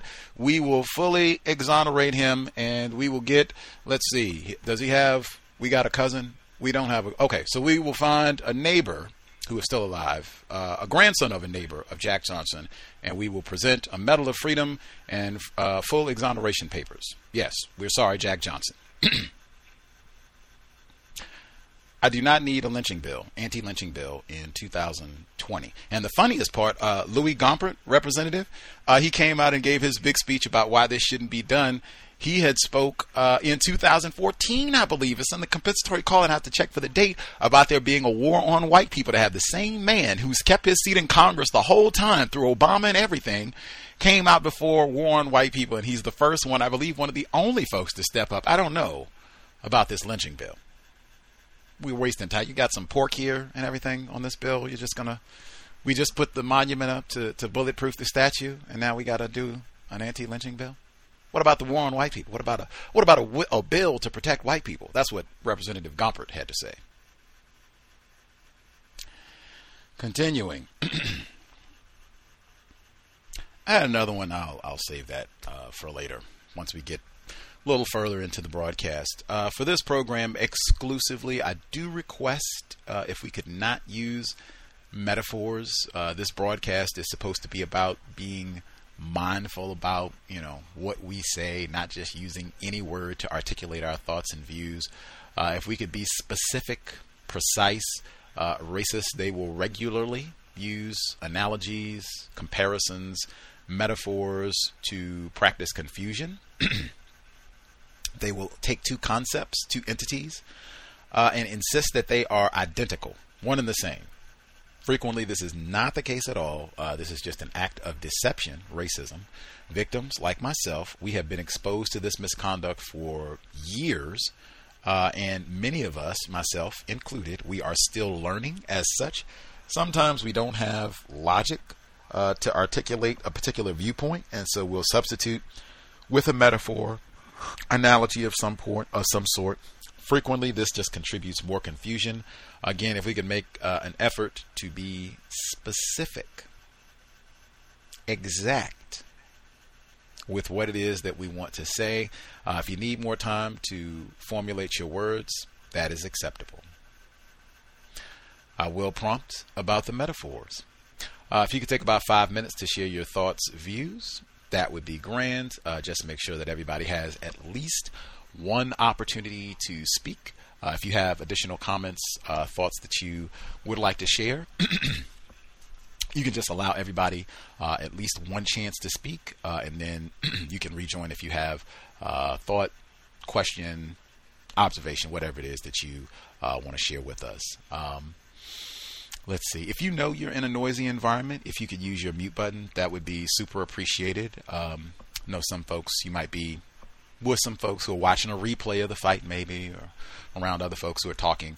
If you could maybe find a quiet spot, relatively quiet spot, and make your comments, whatever it is that you need to say, and then mute. Then if you have additional comments, we should have time once everyone else has spoken at least once. You can unmute and rejoin. Let's see. Numbering game. 605-313-5164, the code 564-943-#. Press *61 if you would like to participate. Let's see, I'll get my switchboard together here. First few folks who dialed in, if you have thoughts, questions, observations you would like to share, let's see. First few folks who dialed in with a hand up, line should be open. Feel free to chime in.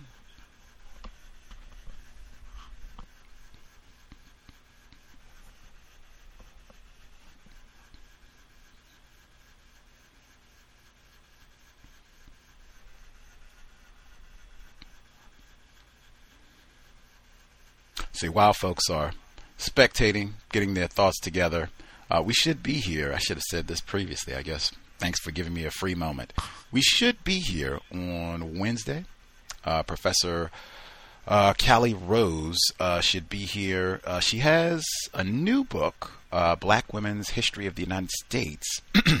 We will talk about that briefly, but that is not the book that someone brought to my attention as to why she's coming on the program. She's written several books. That Black Women's History of the United States is her most recent book.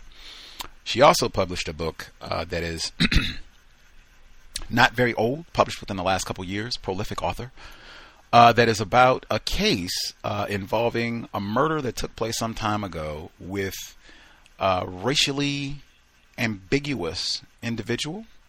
And there was also a black person involved. But she pointed out this case, and talking about it shows a lot about the operations of racism, white supremacy, because you got a what they call interracial relationship, non-white person in a sexual relationship or arrangement with a white person. And then you got a murder here. And it upset some white people because of the racial ambiguity in terms of messing it up so that they might be confused about the racial classification of someone. You got at least racists. They cannot get confused about those racial classifications. But she should be here on Wednesday. That will be the main book that we're talking about, but she does have other books, and if folks want to take an opportunity to question about those, I'm told her we'd make sure to plug her numerous material. But she should be with us on Wednesday, March 4th, normal time, 8 p.m. Eastern, 5 p.m. Pacific. There we go. Let's see. Other folks dialed in, hand up, much obliged. Thank you for getting done with the spectating. If you have comments, proceed.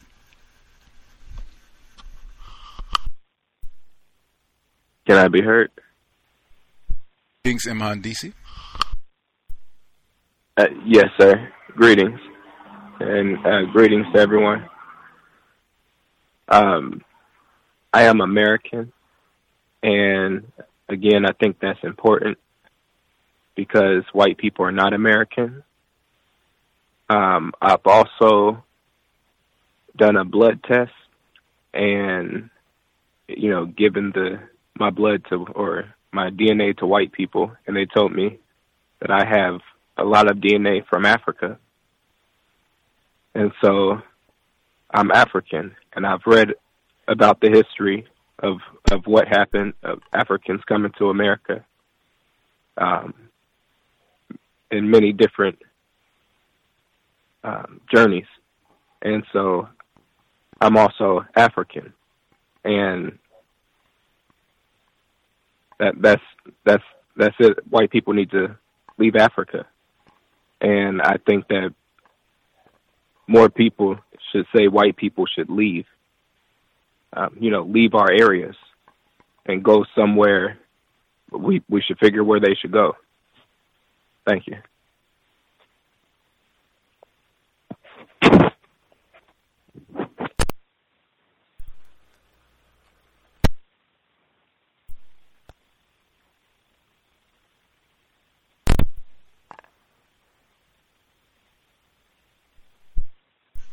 Much obliged, M. Handisi. I had the biggest twist knot in my headset that I was trying to get unplugged. I did have a quick question.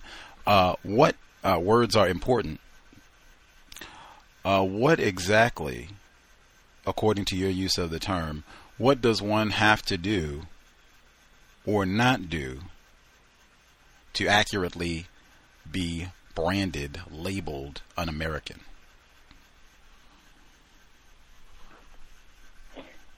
Yes, sir. So I know what Mr. Neely Fuller says, and what his definition is. My definition is a little different. It's about your ancestry. My ancestry is American. I've done DNA tests, and I have ancestry of Black Americans coming from reservations, one in particular I'm thinking of. And so I'm saying like I'm actually an American.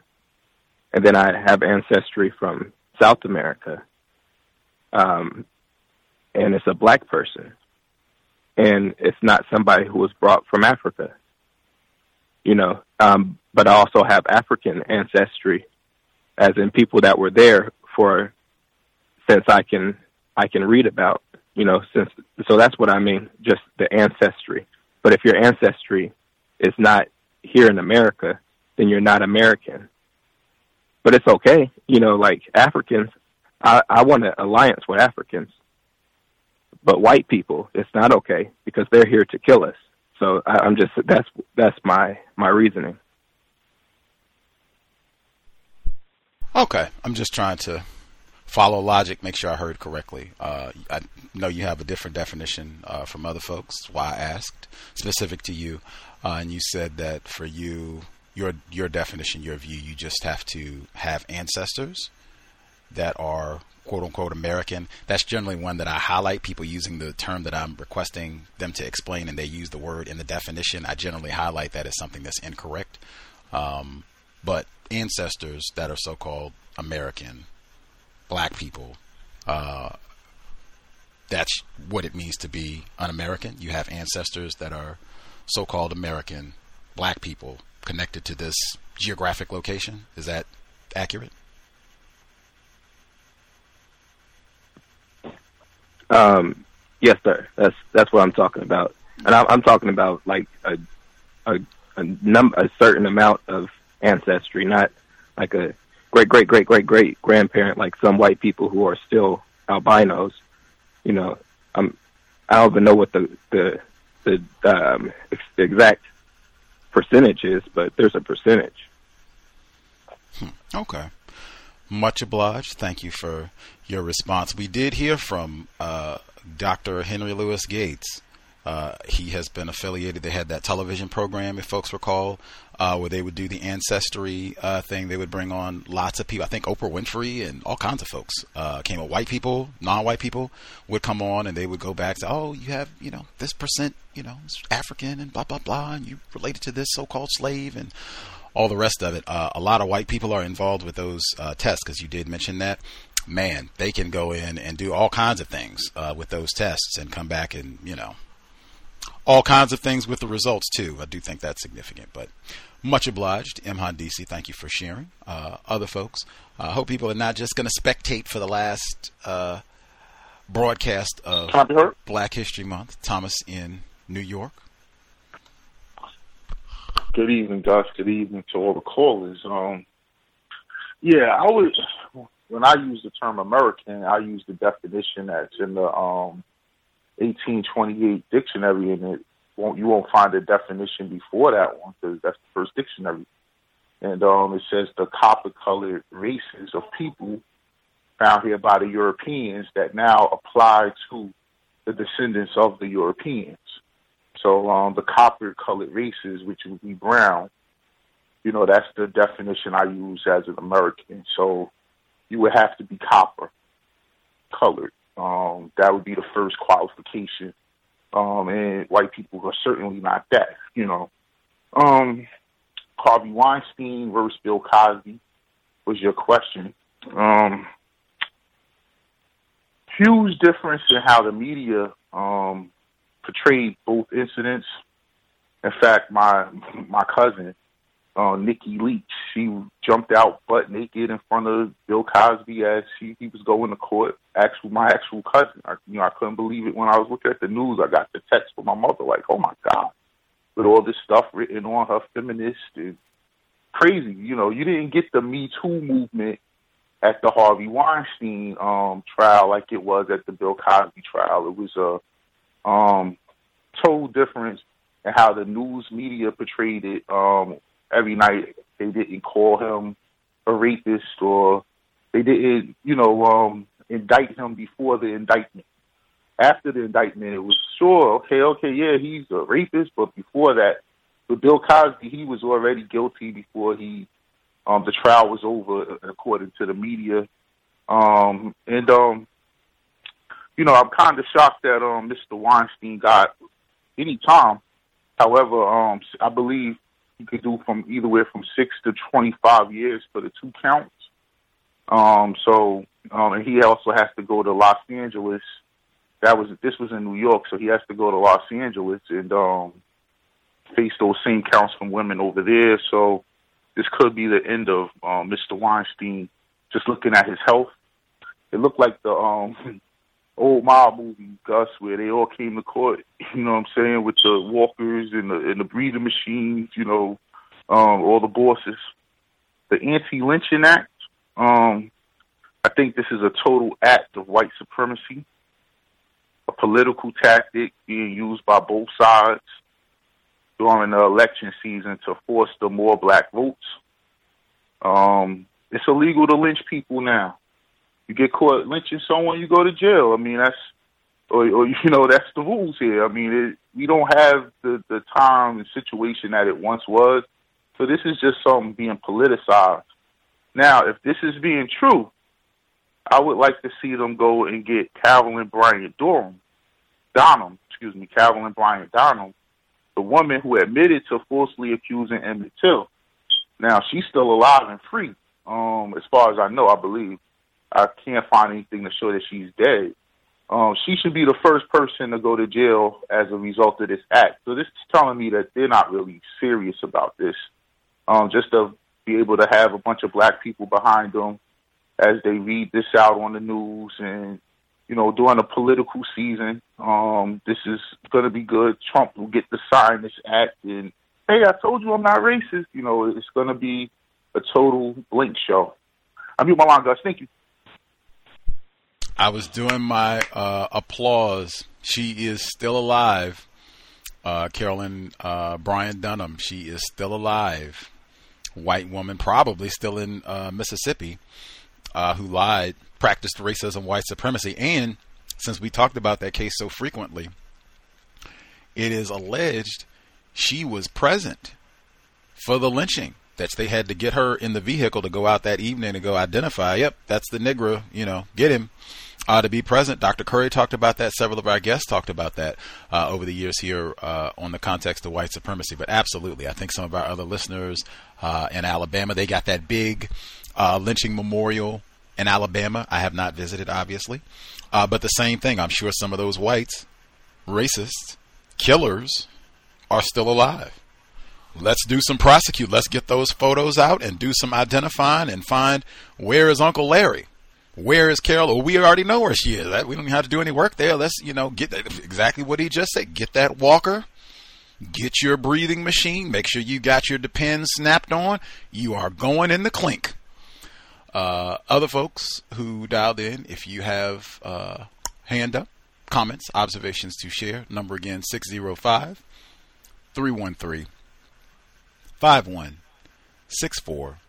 The code 564-943#.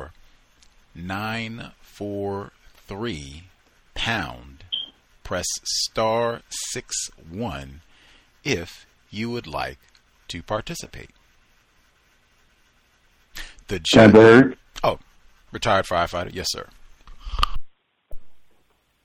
Greetings, Gus. Greetings to everyone. Harvey Weinstein. I look at it as a volume issue. He has a lot of potential incidents that would I would think from a racist logic reasoning that they would make him a sacrifice. Harvey Weinstein could be easily replaced as a white person in a powerful position such as that. I don't think that's a problem with the global system of racist white supremacy, that can take place. And also, if you look closely, as they keep saying, the most serious charges he was ruled not guilty on. And also, although he has some more court appearances to make, it all could still come down to the amount of time that he would stay behind bars. So there's a whole lot of ifs with him. But to make a long story short, to summarize everything, I would say that that's part of the sacrifices that the system of racist white supremacy enacts sometimes.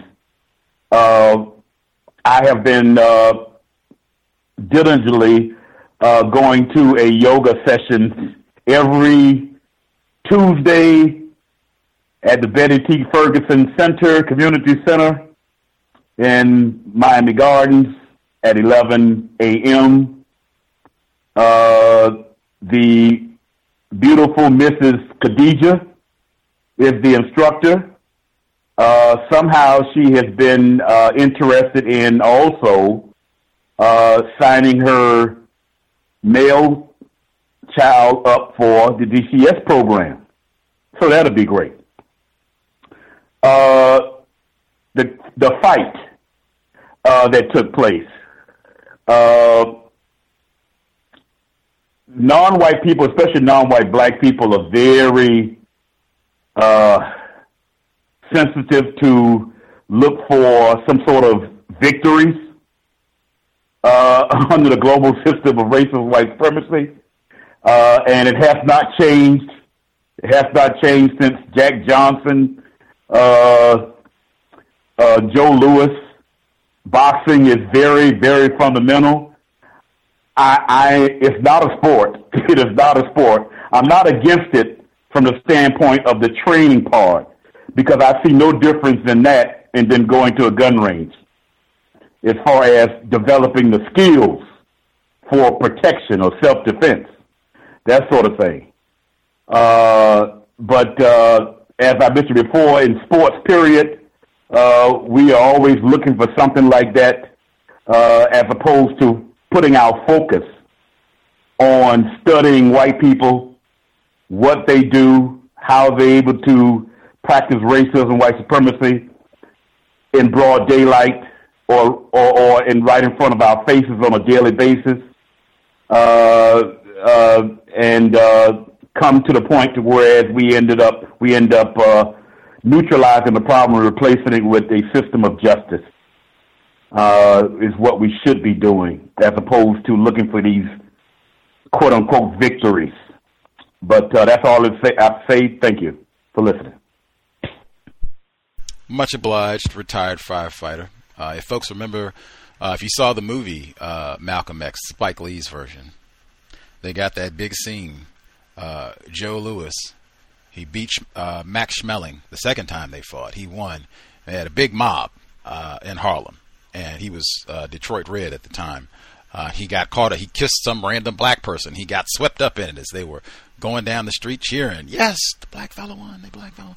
Lots of examples of that in the system of racism, white supremacy, regardless of all of that.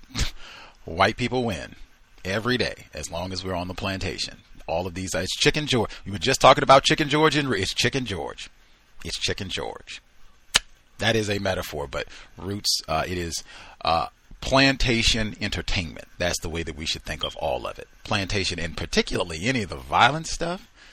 We just had that shooting at Molson Coors Brewery in Wisconsin. Dr. Welsing talked about that. You're in a system where we celebrate violence, find ways of making recreational activities violent, get children to participate in violent activities, get them 10 years old, get out there and, do some hitting, sack that quarterback, do some boxing, all of that. Get out there and play some lacrosse. You can whack them with the stick. Violent behavior being promoted. Dr. Welsing talked about that, how frequent, regular that is, or really how irregular it is, how normalized that gets to be in a system of white supremacy. Anyway, Gus, can I get 30 more seconds? He said 30 more seconds. We'll see. Yes, sir. Let's see. Yes, I, in a joking manner at first, text Mr. Clark stating that the president will invite the white male to the White House. And the next thing I know, within about 48 hours, he actually, meaning the president, actually had thought of doing the very thing, to inviting the white male. And I heard something about it in the article that I read, that he of some of his practices of racism, white supremacy in it. But yes, the president is thinking about inviting the white male to the White House. I would like to see that take place. Yes.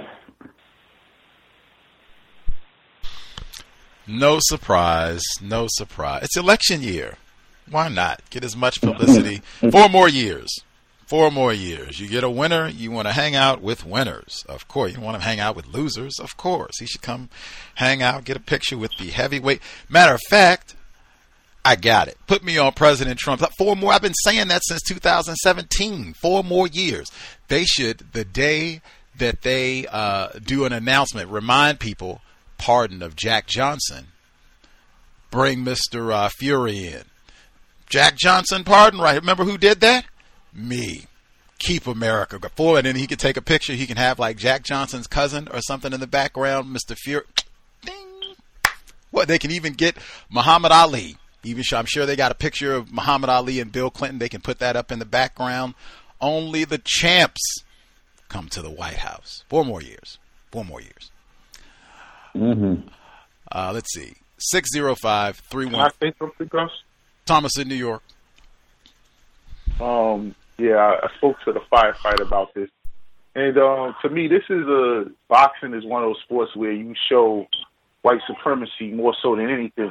Patriotism goes out the door when it comes down to this. So, are white people patriots? Or are they white supremacists? Now, this dude Tyson Fury isn't even an American, so he'll go to the White House to be greeted by the president when the American fighter lost.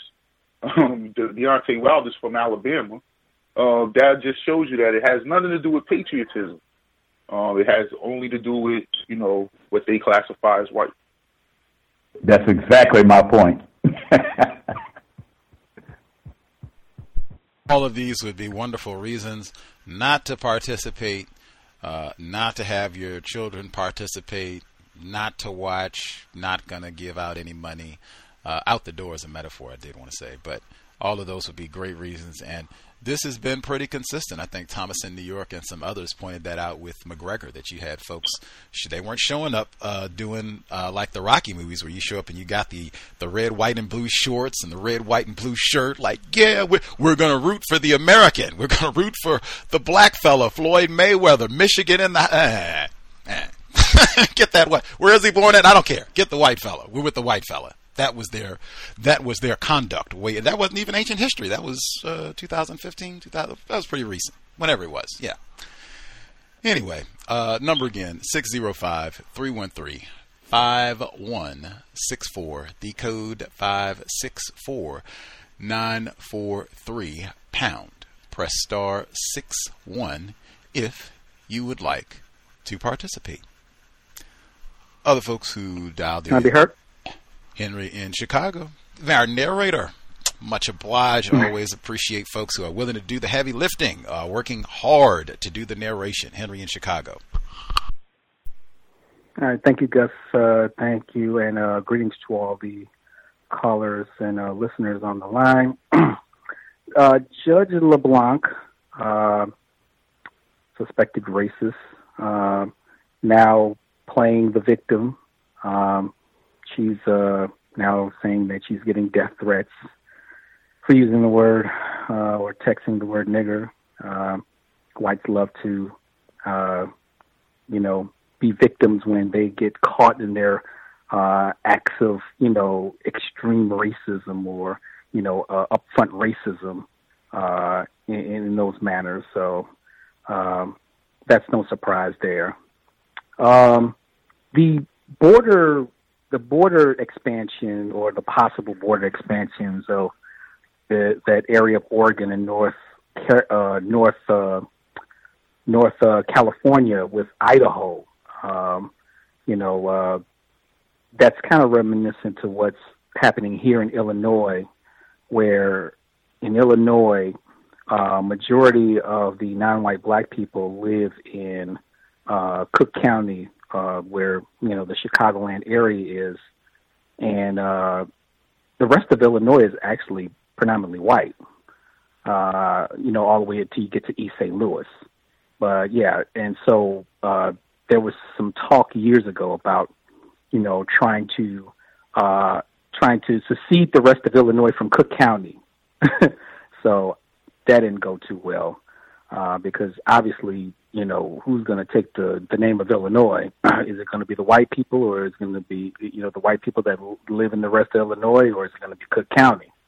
So that didn't go too well, and I don't see that going, well either. And I think the audio kind of expressed some of the concerns about that. Obviously white people love to dominate us, but they also want their own separate living spaces as well. The Wilder-Tyson Fury fight, that's interesting, the conversation you're having. $16 million just at the gate alone. To me, white people won because that $16 million is not going to a group of non-white black people. That's going straight into white people's pockets.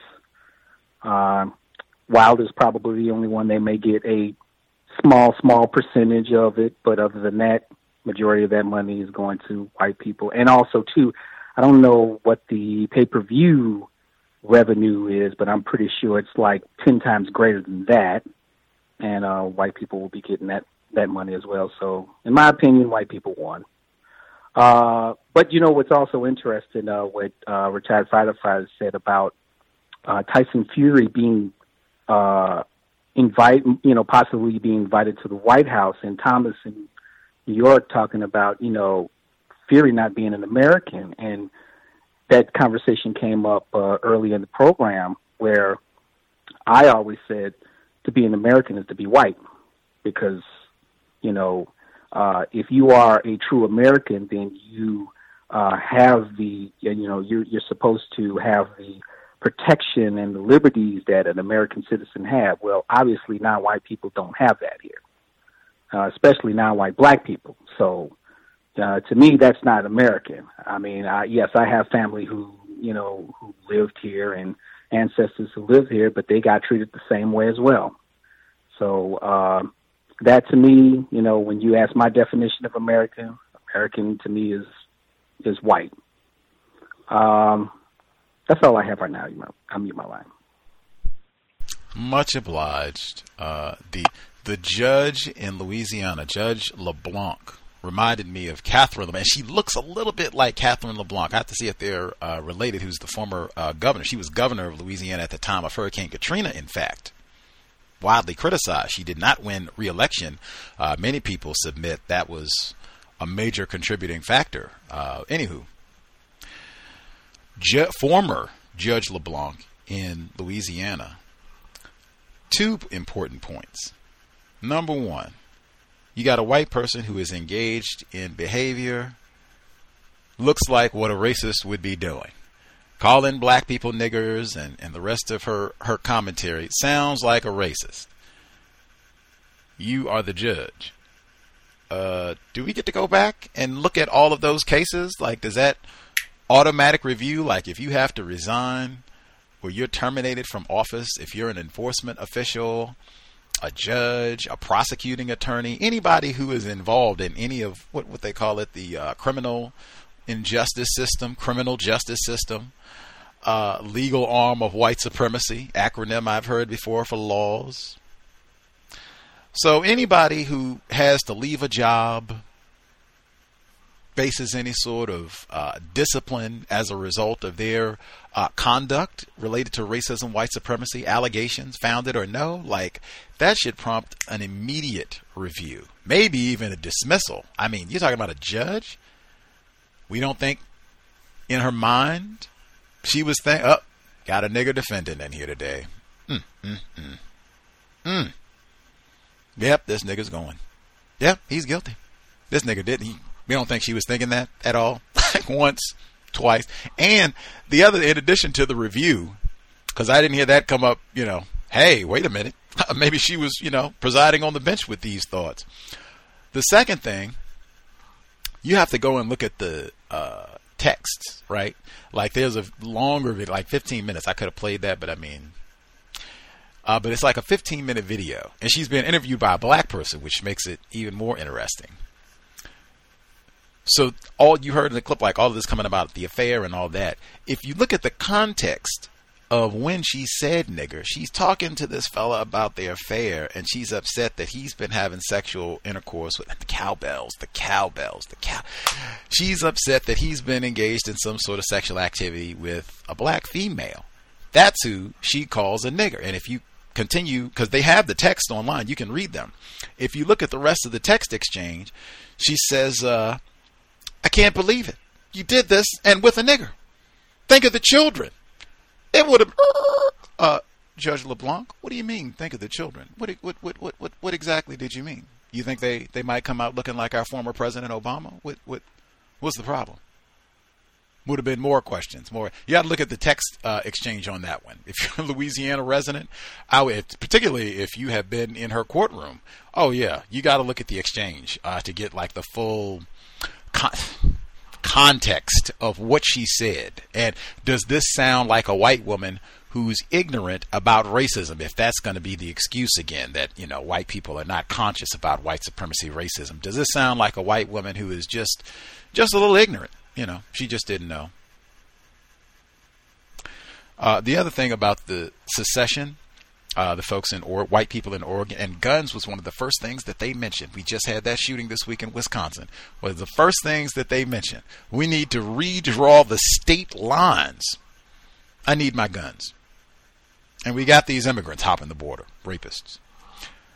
But election season, that happened in 2012. I almost said last time, but I don't remember talk of secession in 2016, but I do remember it in 2012. That was the year of President Obama's successful re-election, and there were states then that were talking about seceding. We had a program about it. It was Tennessee, and I think some of those other states that are like east of me, east and south of me in the Tennessee region, that were talking about seceding from the Union. And, you know, they weren't going to put up with another 4 years of this Negro in the White House. But that is, I do remember that from 2012, white people talking about seceding.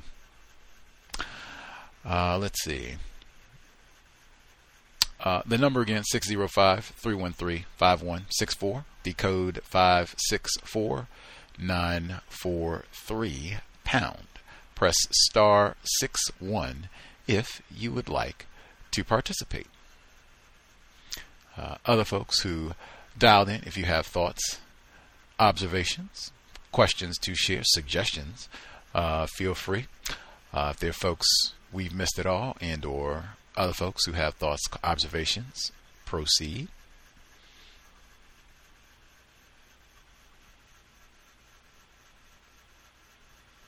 While folks are taking a moment to get their thoughts together, I was preparing for the broadcasts on Friday, Neutralizing Workplace Racism, Anthony Farrell.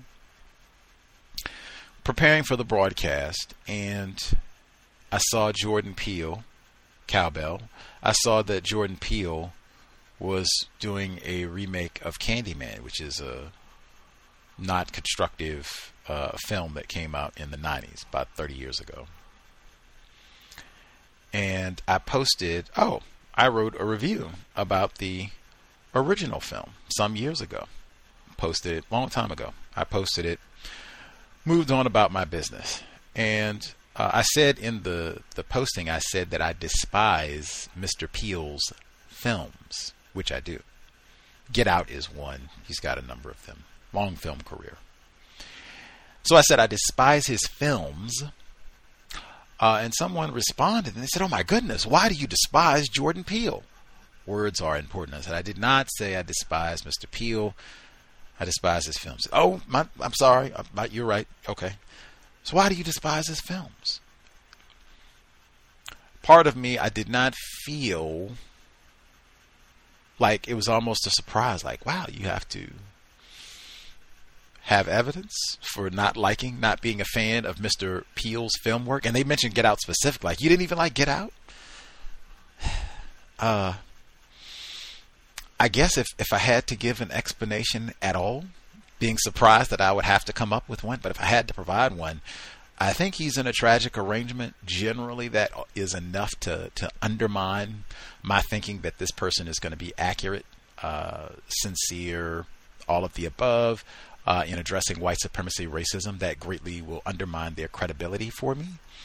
And I mean, it's just, it would be difficult for me to, how serious am I to take this work?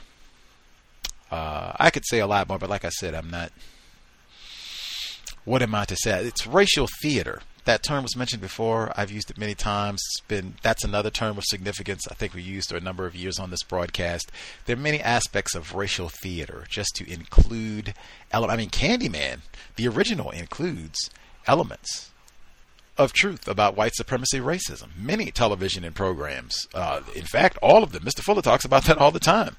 It would be difficult to find a television program or movie, but I mean, it just make it more explicit where that'll be a direct part of the plot, and then we all can go laugh and giggle and eat our popcorn.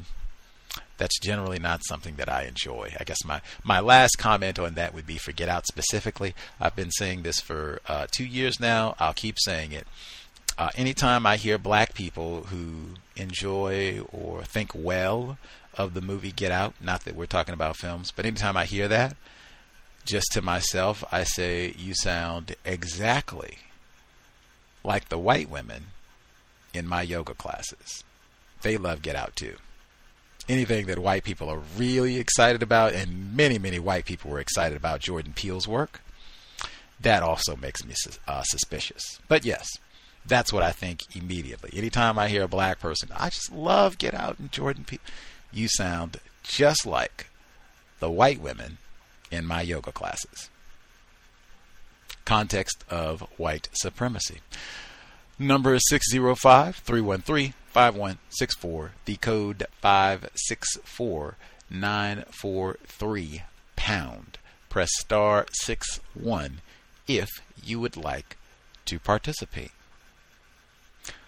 If there are folks we missed totally, make sure we hear from you. Don't wait till the last minute. If you are there, and or our other folks who are with us, if you have additional comments, questions to share, proceed.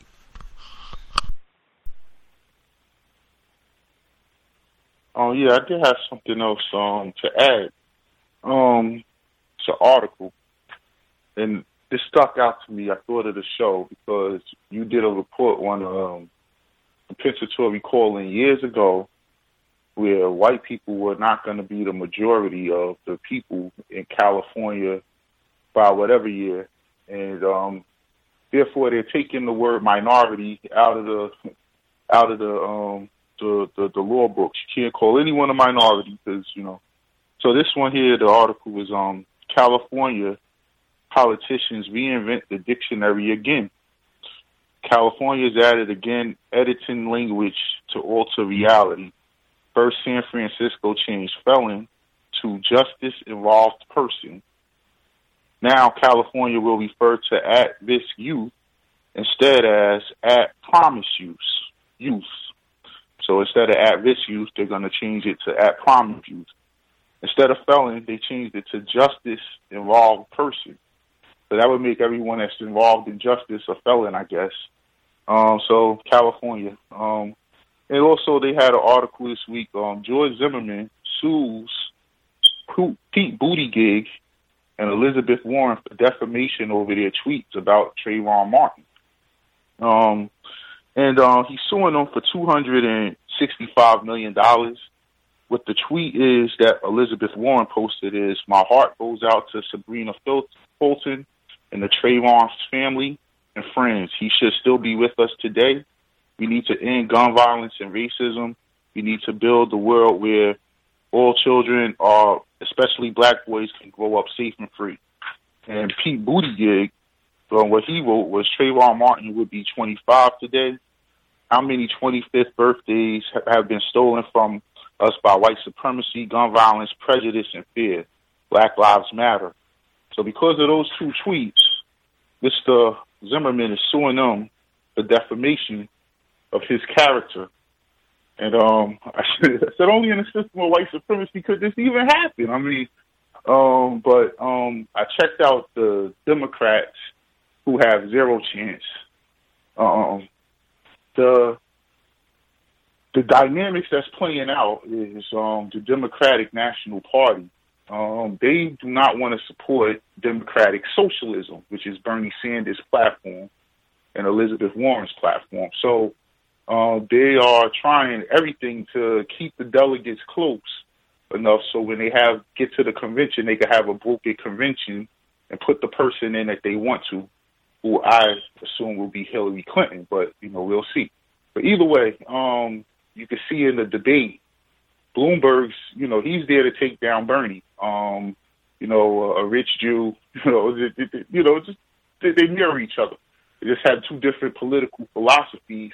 And every time Bloomberg attacks Bernie, you see Warren attack Bloomberg. So he's like, he's not a politician. He's not as quick on his feet. So, you know, they getting him with all his racism. And he's trying to point out the other people's racism, but he can't do it fast enough. Another thing I'm observing with the politicians is I don't miss Trump rallies unless you have the show, Gus. But anytime someone tries to, and it hasn't been as bad this time as it was, but we haven't gotten into the heart of the season of election season, but anytime someone stands up to try to disturb the rally, what the people start chanting at them is USA, USA. So making them seem like they're not patriotic, you know, it's almost odd. It's like, wow, like they're not a citizen of the United States, you know, because they're against them. But just that the way that plays out, every rally I notice when at least one person, you know, will stand up and be against him, the crowd floods them out with the chants of USA and just very interesting. I beat my mom. And these are all white people, by the way. Interesting. I remember when President Obama in 2008, when people would try to heckle at his rally, sometimes he would just address them directly. And wow. But sometimes the crowd would get up and do their chant. And I remember they would just use the election slogan, "Yes, we can." This is 2008. "Yes, we can. Yes, we can." I think both of those are excellent retorts, particularly if you get a group chant. And that way, just excellent, because you just are echoing the campaign slogan, powerful. And then the U.S., that's how we get your little jingoism going, that patriotism. I am race, the anagram, America, Dr. Welsing used to talk about. That's a powerful one, too, and that's better than, coon or name-calling or whatever. That exactly is. You're not a patriot. You're against America. Anti-American, not patriot. I would appreciate if we could call people by their correct names, correct pronunciation, all of that. I think anything less is just name calling. Correct names, consistency. Let's see. Words are important. White people understand that. I suspect strongly there will not be talking about chants. Yes, we can. USA. I suspect it will not be in unison. Whites saying yes. We are going to switch to at-promise youth when discussing the likes of Trayvon Martin, Michael Brown Jr., Tamir Rice, Ayanna Stanley Jones. No. Super predators, at-risk youth, yes. That at-promise youth, justice-involved persons. He was out selling cigarettes, for God's sake. He's a felon and a hoodlum, not a justice-involved person. I do not think that is going to catch on, but that is, again, recognizing the power of words, something we talk about on this program on a regular basis. That'll just be those. That's exactly what the people in Oregon are talking about. That See? That's why we need to redraw the borders. You can do all of that. Take all of your at-promise youth and all of your justice-involved persons. We are going to Idaho. And the rest of the folks up in Oregon, we are moving to Idaho. Let's see. Other folks, if you dialed in, if you have observations, questions to share, star 61.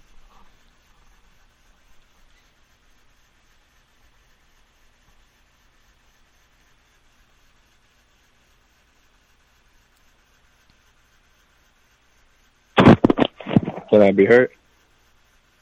Greetings, Imhan Disi. Yes, sir. Greetings. I wanted to say about the white people changing, I don't know if it's policy. Yeah, it is policies. Changing policies or changing the rules of. So not too long ago, just a few years ago, white people were talking a lot on YouTube and on the news in different places about white people going extinct and that white people will be extinct soon. But here recently, they haven't been talking. Well, I know they're still talking about it, but I think the videos are being deleted and blocked on YouTube because there was a time period where it was almost every few days another random white person would talk about white people going extinct and what they should do about it, kill black people. But they would talk about white people going extinct, and that would be the most interesting conversation. Just listening to all these random white people talking about it and what their concern and their resolution, what they're going to do about it. But I just find it very interesting that I can't find it as much or hardly any on YouTube. And they even changed the functions where you could see what video was last posted, or updated videos or something. You can go in the order of the last videos that were posted. That stopped functioning correctly right after that time period, too, when they were talking about white people going extinct. And I do think that it's good that there's some title white people in this program, so that on the search, when you put it in on the search, that it pops up under white people, because people look up white people in different searches like YouTube or Google or whatever. And what pops up is a lot of very positive things about white people and very negative things about black people. One white person in particular talking about trying to encourage black women to have sex with white men. Yeah, but we need to counter it. Thank you. Context of white supremacy. Cowbell, very active for the broadcast. That is no surprise. That is what domination looks like. When white comes up, it's something positive. Even if you're not talking about white people per se, it'll be white lie, white as snow, pure white. And certainly, as it relates to people, it'll be something great and complimentary and all of that. And then the exact opposite when it gets to talking about black mugshots, the report that they heard. That's what it'll be with black people: mugshots and gorillas, apes, niggers, apes, alligators, coons, and possums. Other folks, lots of spectators for the conclusion of Black History Month. I hope that means that you have not experienced any direct terrorism abuse, other than, I guess, pollution and that sort of thing. Hopefully you got great water filters, HEPA filters. Test your water. But yes, make an effort not to be a spectator. Be active. We need folks utilizing, implementing counter-racism thought, speech, actions, and controlling of emotions. Again, we'll be here on Wednesday. Professor Gross, black female professor, will be talking about her, focuses on one book, but she has written many books, including her most recent publication, Black Women's History of the United States. We'll be talking about one of her other very recent publications as well, but that is Wednesday. Other folks' thoughts, questions, observations. May I be heard? Greetings, caller in Florida.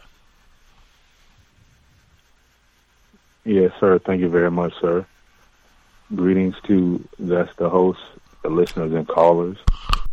I wanted to start out. I don't know if anyone's noticed this act. I think it's done rarely, but I've seen on certain shows or panels where when racism is discussed, a white person usually will ask a non-white person something that involves a scenario, would you do this if you saw a white person? Would you help them? Almost in a way to try to make them look like they're racist. And I developed the term called scenario trapping. And I rarely see this happen, but white people, they'll do this. And on one person's radio show, they said, well, if there was a 4-year-old white child, would you kick the child or something? It'll be white people asking these questions of black people. So that's a question I wanted to put out there. My other observations were, I've been reading up on this. Once again, this news article said the county, Alachua County, is reading up on its racist past, and they've been having these volunteers looking through over 39,000 documents trying to, decipher the cursive writing from centuries ago on the list of the lynching victims once again.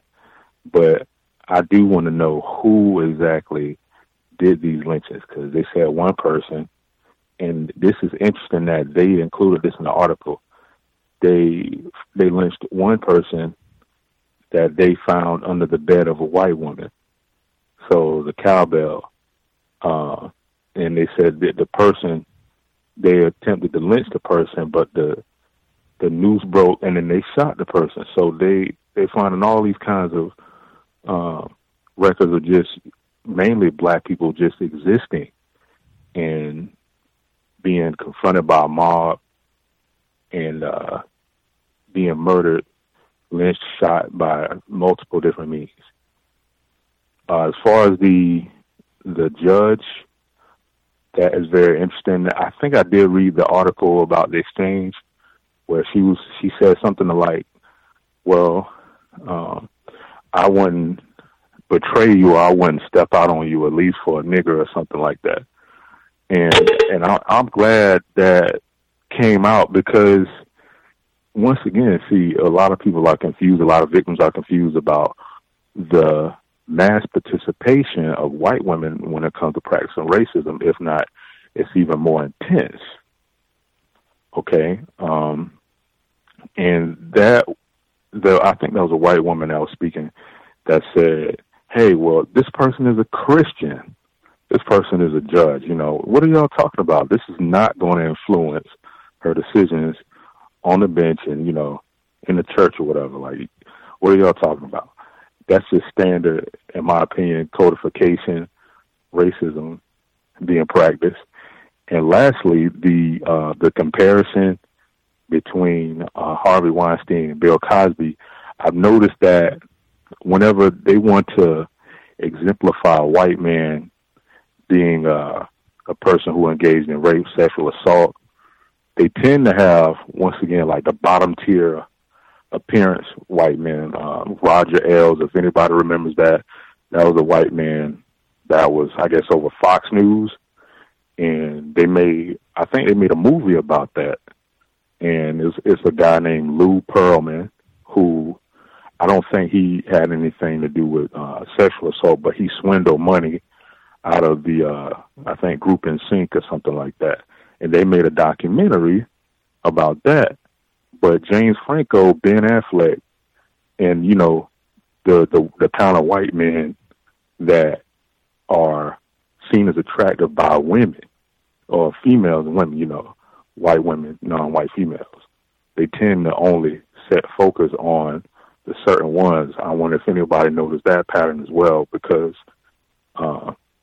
it's a long list of them that have been accused of these things, as well as in the music industry, because another cowbell situation where Janet Jackson performed at the Super Bowl, and we all remember what happened with that, but Justin Timberlake can forward in his career, but Chris Brown gets accused, but Justin Bieber comes out. There's a video with him making a racist joke saying, you know, black people and chainsaws run nigga or whatever. And it's a white woman in the background encouraging the joke.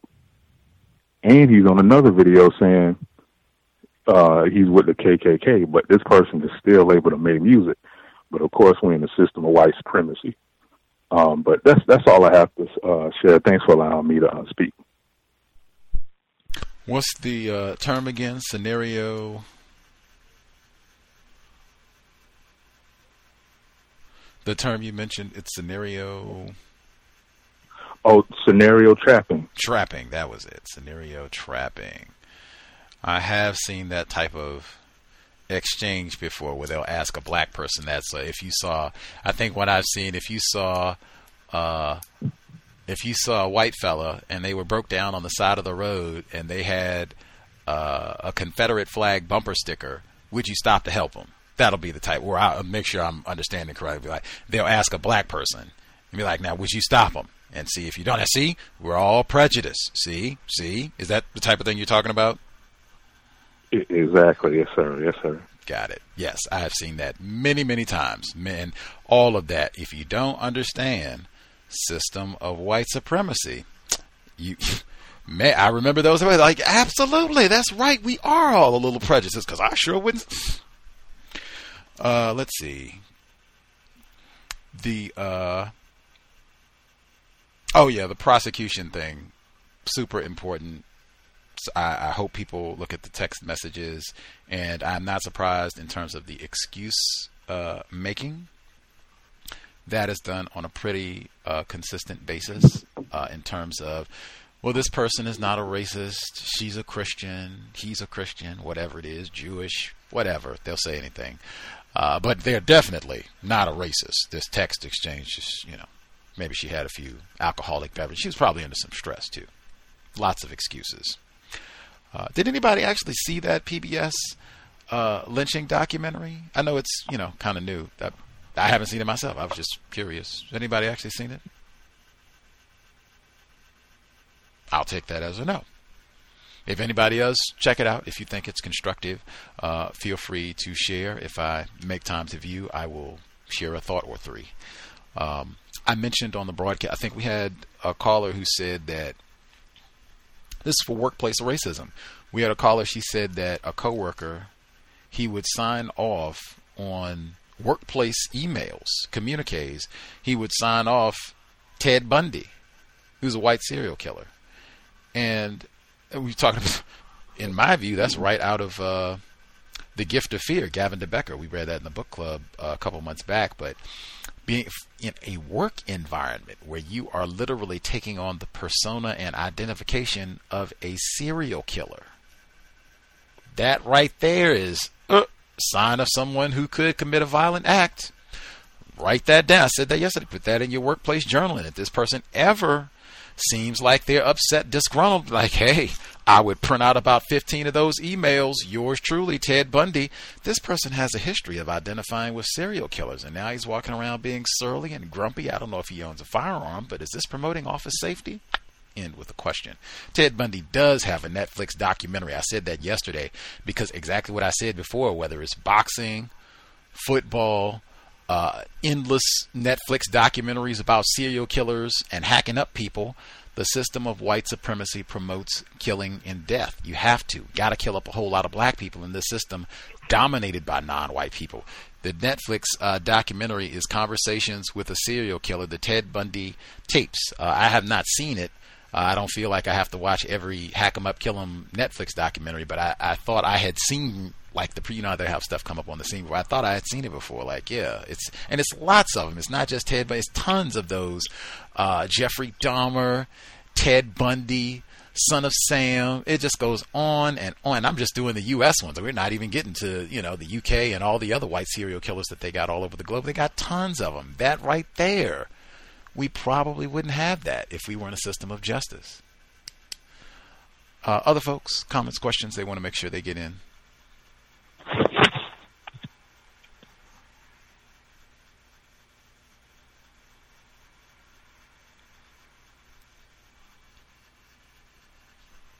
Folks are still spectating. We'll give maybe another 10 minutes or so, and we will call it a broadcast. If folks are just spectating for their Saturday evening, maybe they really did take the Wilder loss pretty hard. We will be here on Wednesday.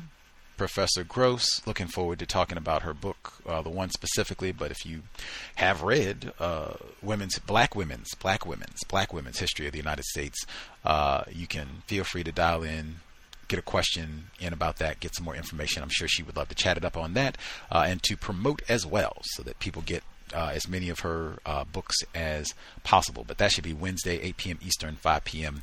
Pacific. I'm not sure if the iTunes feed has corrected or not. It looks like it's updated. At least I can go and, you know, listen, but I'm not sure if it's working for other folks and working consistently where they can access material, but at least I've been uploading and it's current. It's worked for me a few times when I've tried it. All of that is white people permitting. Beyond iTunes, content should be uploaded and current at SoundCloud, Google Play, Black Talk Radio Network, many different outlets. Our investor, Mr. Fox in the UK, years of just extraordinary effort in uploading the material to YouTube, where just a large number of Cal's listeners would not have found the broadcast if it were not for his efforts at uploading the content at YouTube. Much obliged to his years of hard labor. Much appreciated. Woo! But we should be here Wednesday if folks are interested. Yoga retreat, again, the deadline is today. So if you're interested in coming to Toronto, May 21 through May 24, Thursday through a Sunday, yoga, plant-based meals, counter-racist workshops, meal workshops, go ahead. Deadline to register is today. You can drop an email, untiljustice@gmail.com. If you have questions, need any additional information, let me know today, but we are getting close to being full, just drop an email and let me know if you are looking forward to joining us or need a question answered to make a pertinent decision about whether you will be there. But looking forward to joining. Whether you're coming or not, again, passport. Passport. Get your passport. Folks still spectating? Anything else they want to make sure they share? I did make an observation this week, and it comes from the television, however. My wife was watching the show, and it had to do with people going out on dates. So there was a white couple, and they went on a first date at a place where you sit down and someone comes out and it's like a paint and pour. You know, they draw a picture and you're drawing it on a canvas and you're copying what they're doing. And, you know, the person comes out that's hosting the paint and pour, the artist is a black woman, and she brings out this black male and he's the person they're painting. So he's butt naked. So they both have to paint his penis. And all I could think is Welsing moment, you know, how she's fetishing over him, and the white guy is like, you know, I can't compete with this. You know, I mean, how's this day going? And, you know, as they go to the walk line.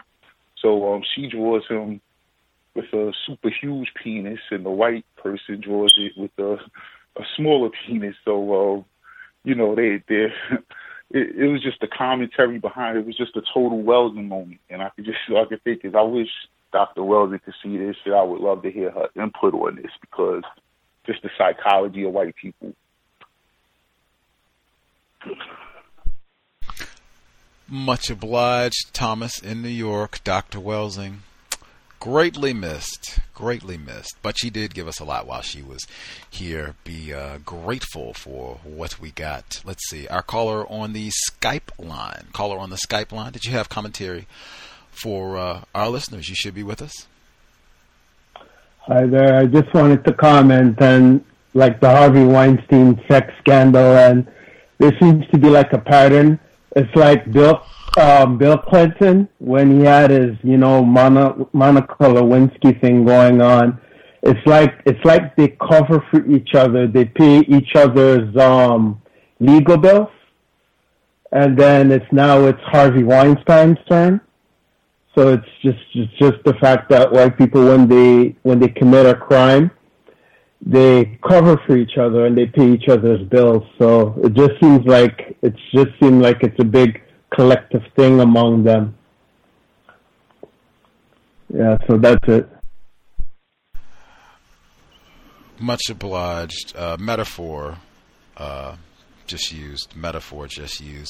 This is amazing. Oh, sorry about that. It happened. No apology needed. Happens to, you know, many of us. Still learning and just being mindful. That's the most important thing. Words are important, so we're just, you know, being mindful about what words we use. That's I'm still learning myself. The other folks with us have questions, observations, comments they wanted to make sure they shared. Can I be heard? Imhan DC. Am I still breaking up, or is my line cooperating now? It's cooperating now, but yeah, in the very beginning, when the program started, your line was it was completely out for me. Oh, okay. So yes, it's currently working fine.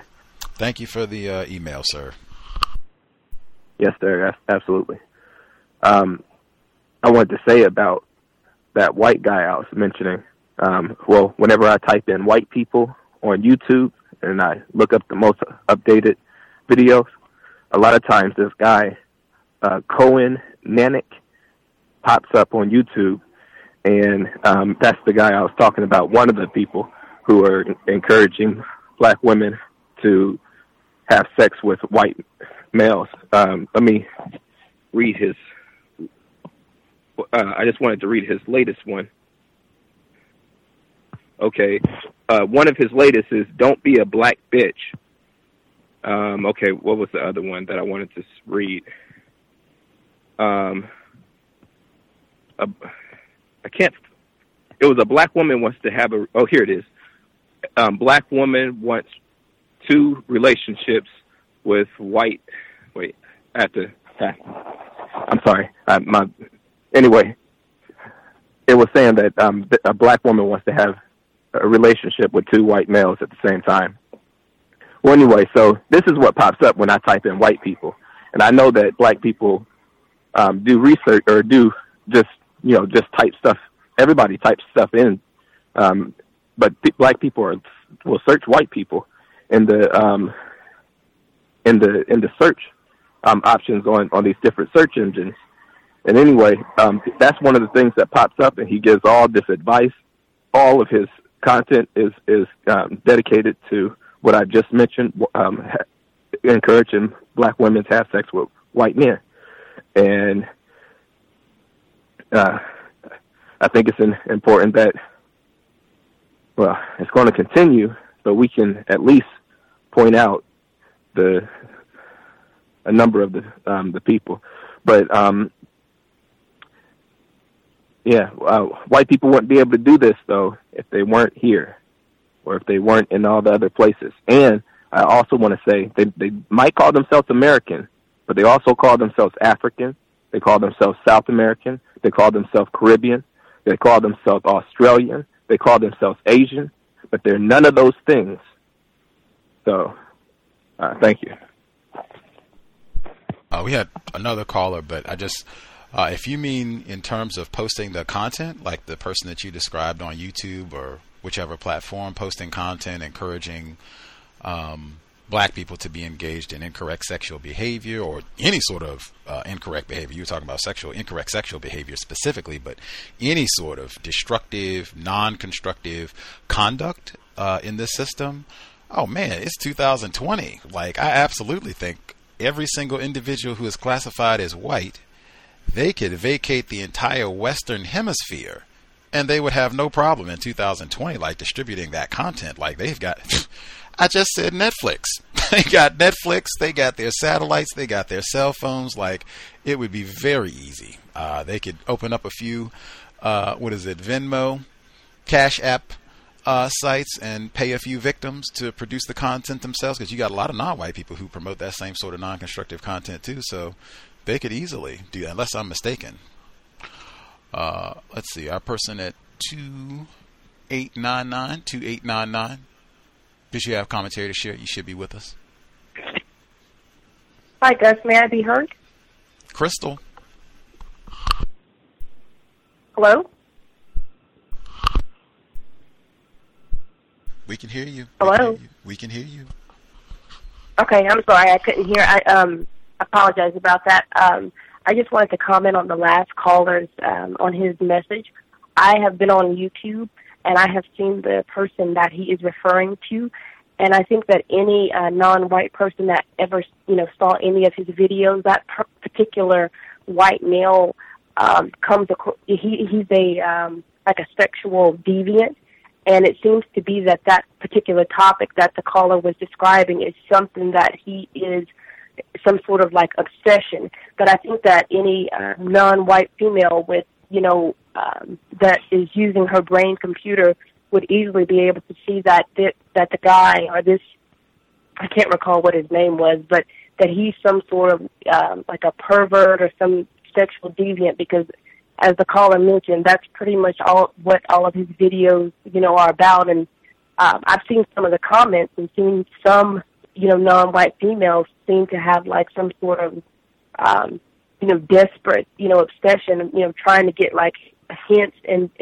tips to, try to, snag a white male. But I really didn't have too much to say. I just wanted to kind of comment on the last caller's topic. Area 8. Cowbell, to see how active the cowbell was today for people that maybe haven't been listening as long. There's a reason. That is a rule. Area 8 dominates. We had lots of spectating, but Area 8, man. Oh, I'm ready to. There's not saying this as a judgment or anything. I'm just pointing. This has been a years, for almost the entire 11 years that we've been here, much more excitement about Area 8 and just things that happen with regards to sexual activity between whites and non-whites. I just said that yesterday with Anthony Farrell and the workplace racism shooting. With as much of a problem as workplace racism is, there should be equal enthusiasm for all areas of people activity, workplace racism, the other things, there's a reason. Area 8 is not something we discuss on the Saturday program, even though it will come up regardless. But yeah. Any other topics folks had, make sure that they wanted to comment on before we conclude?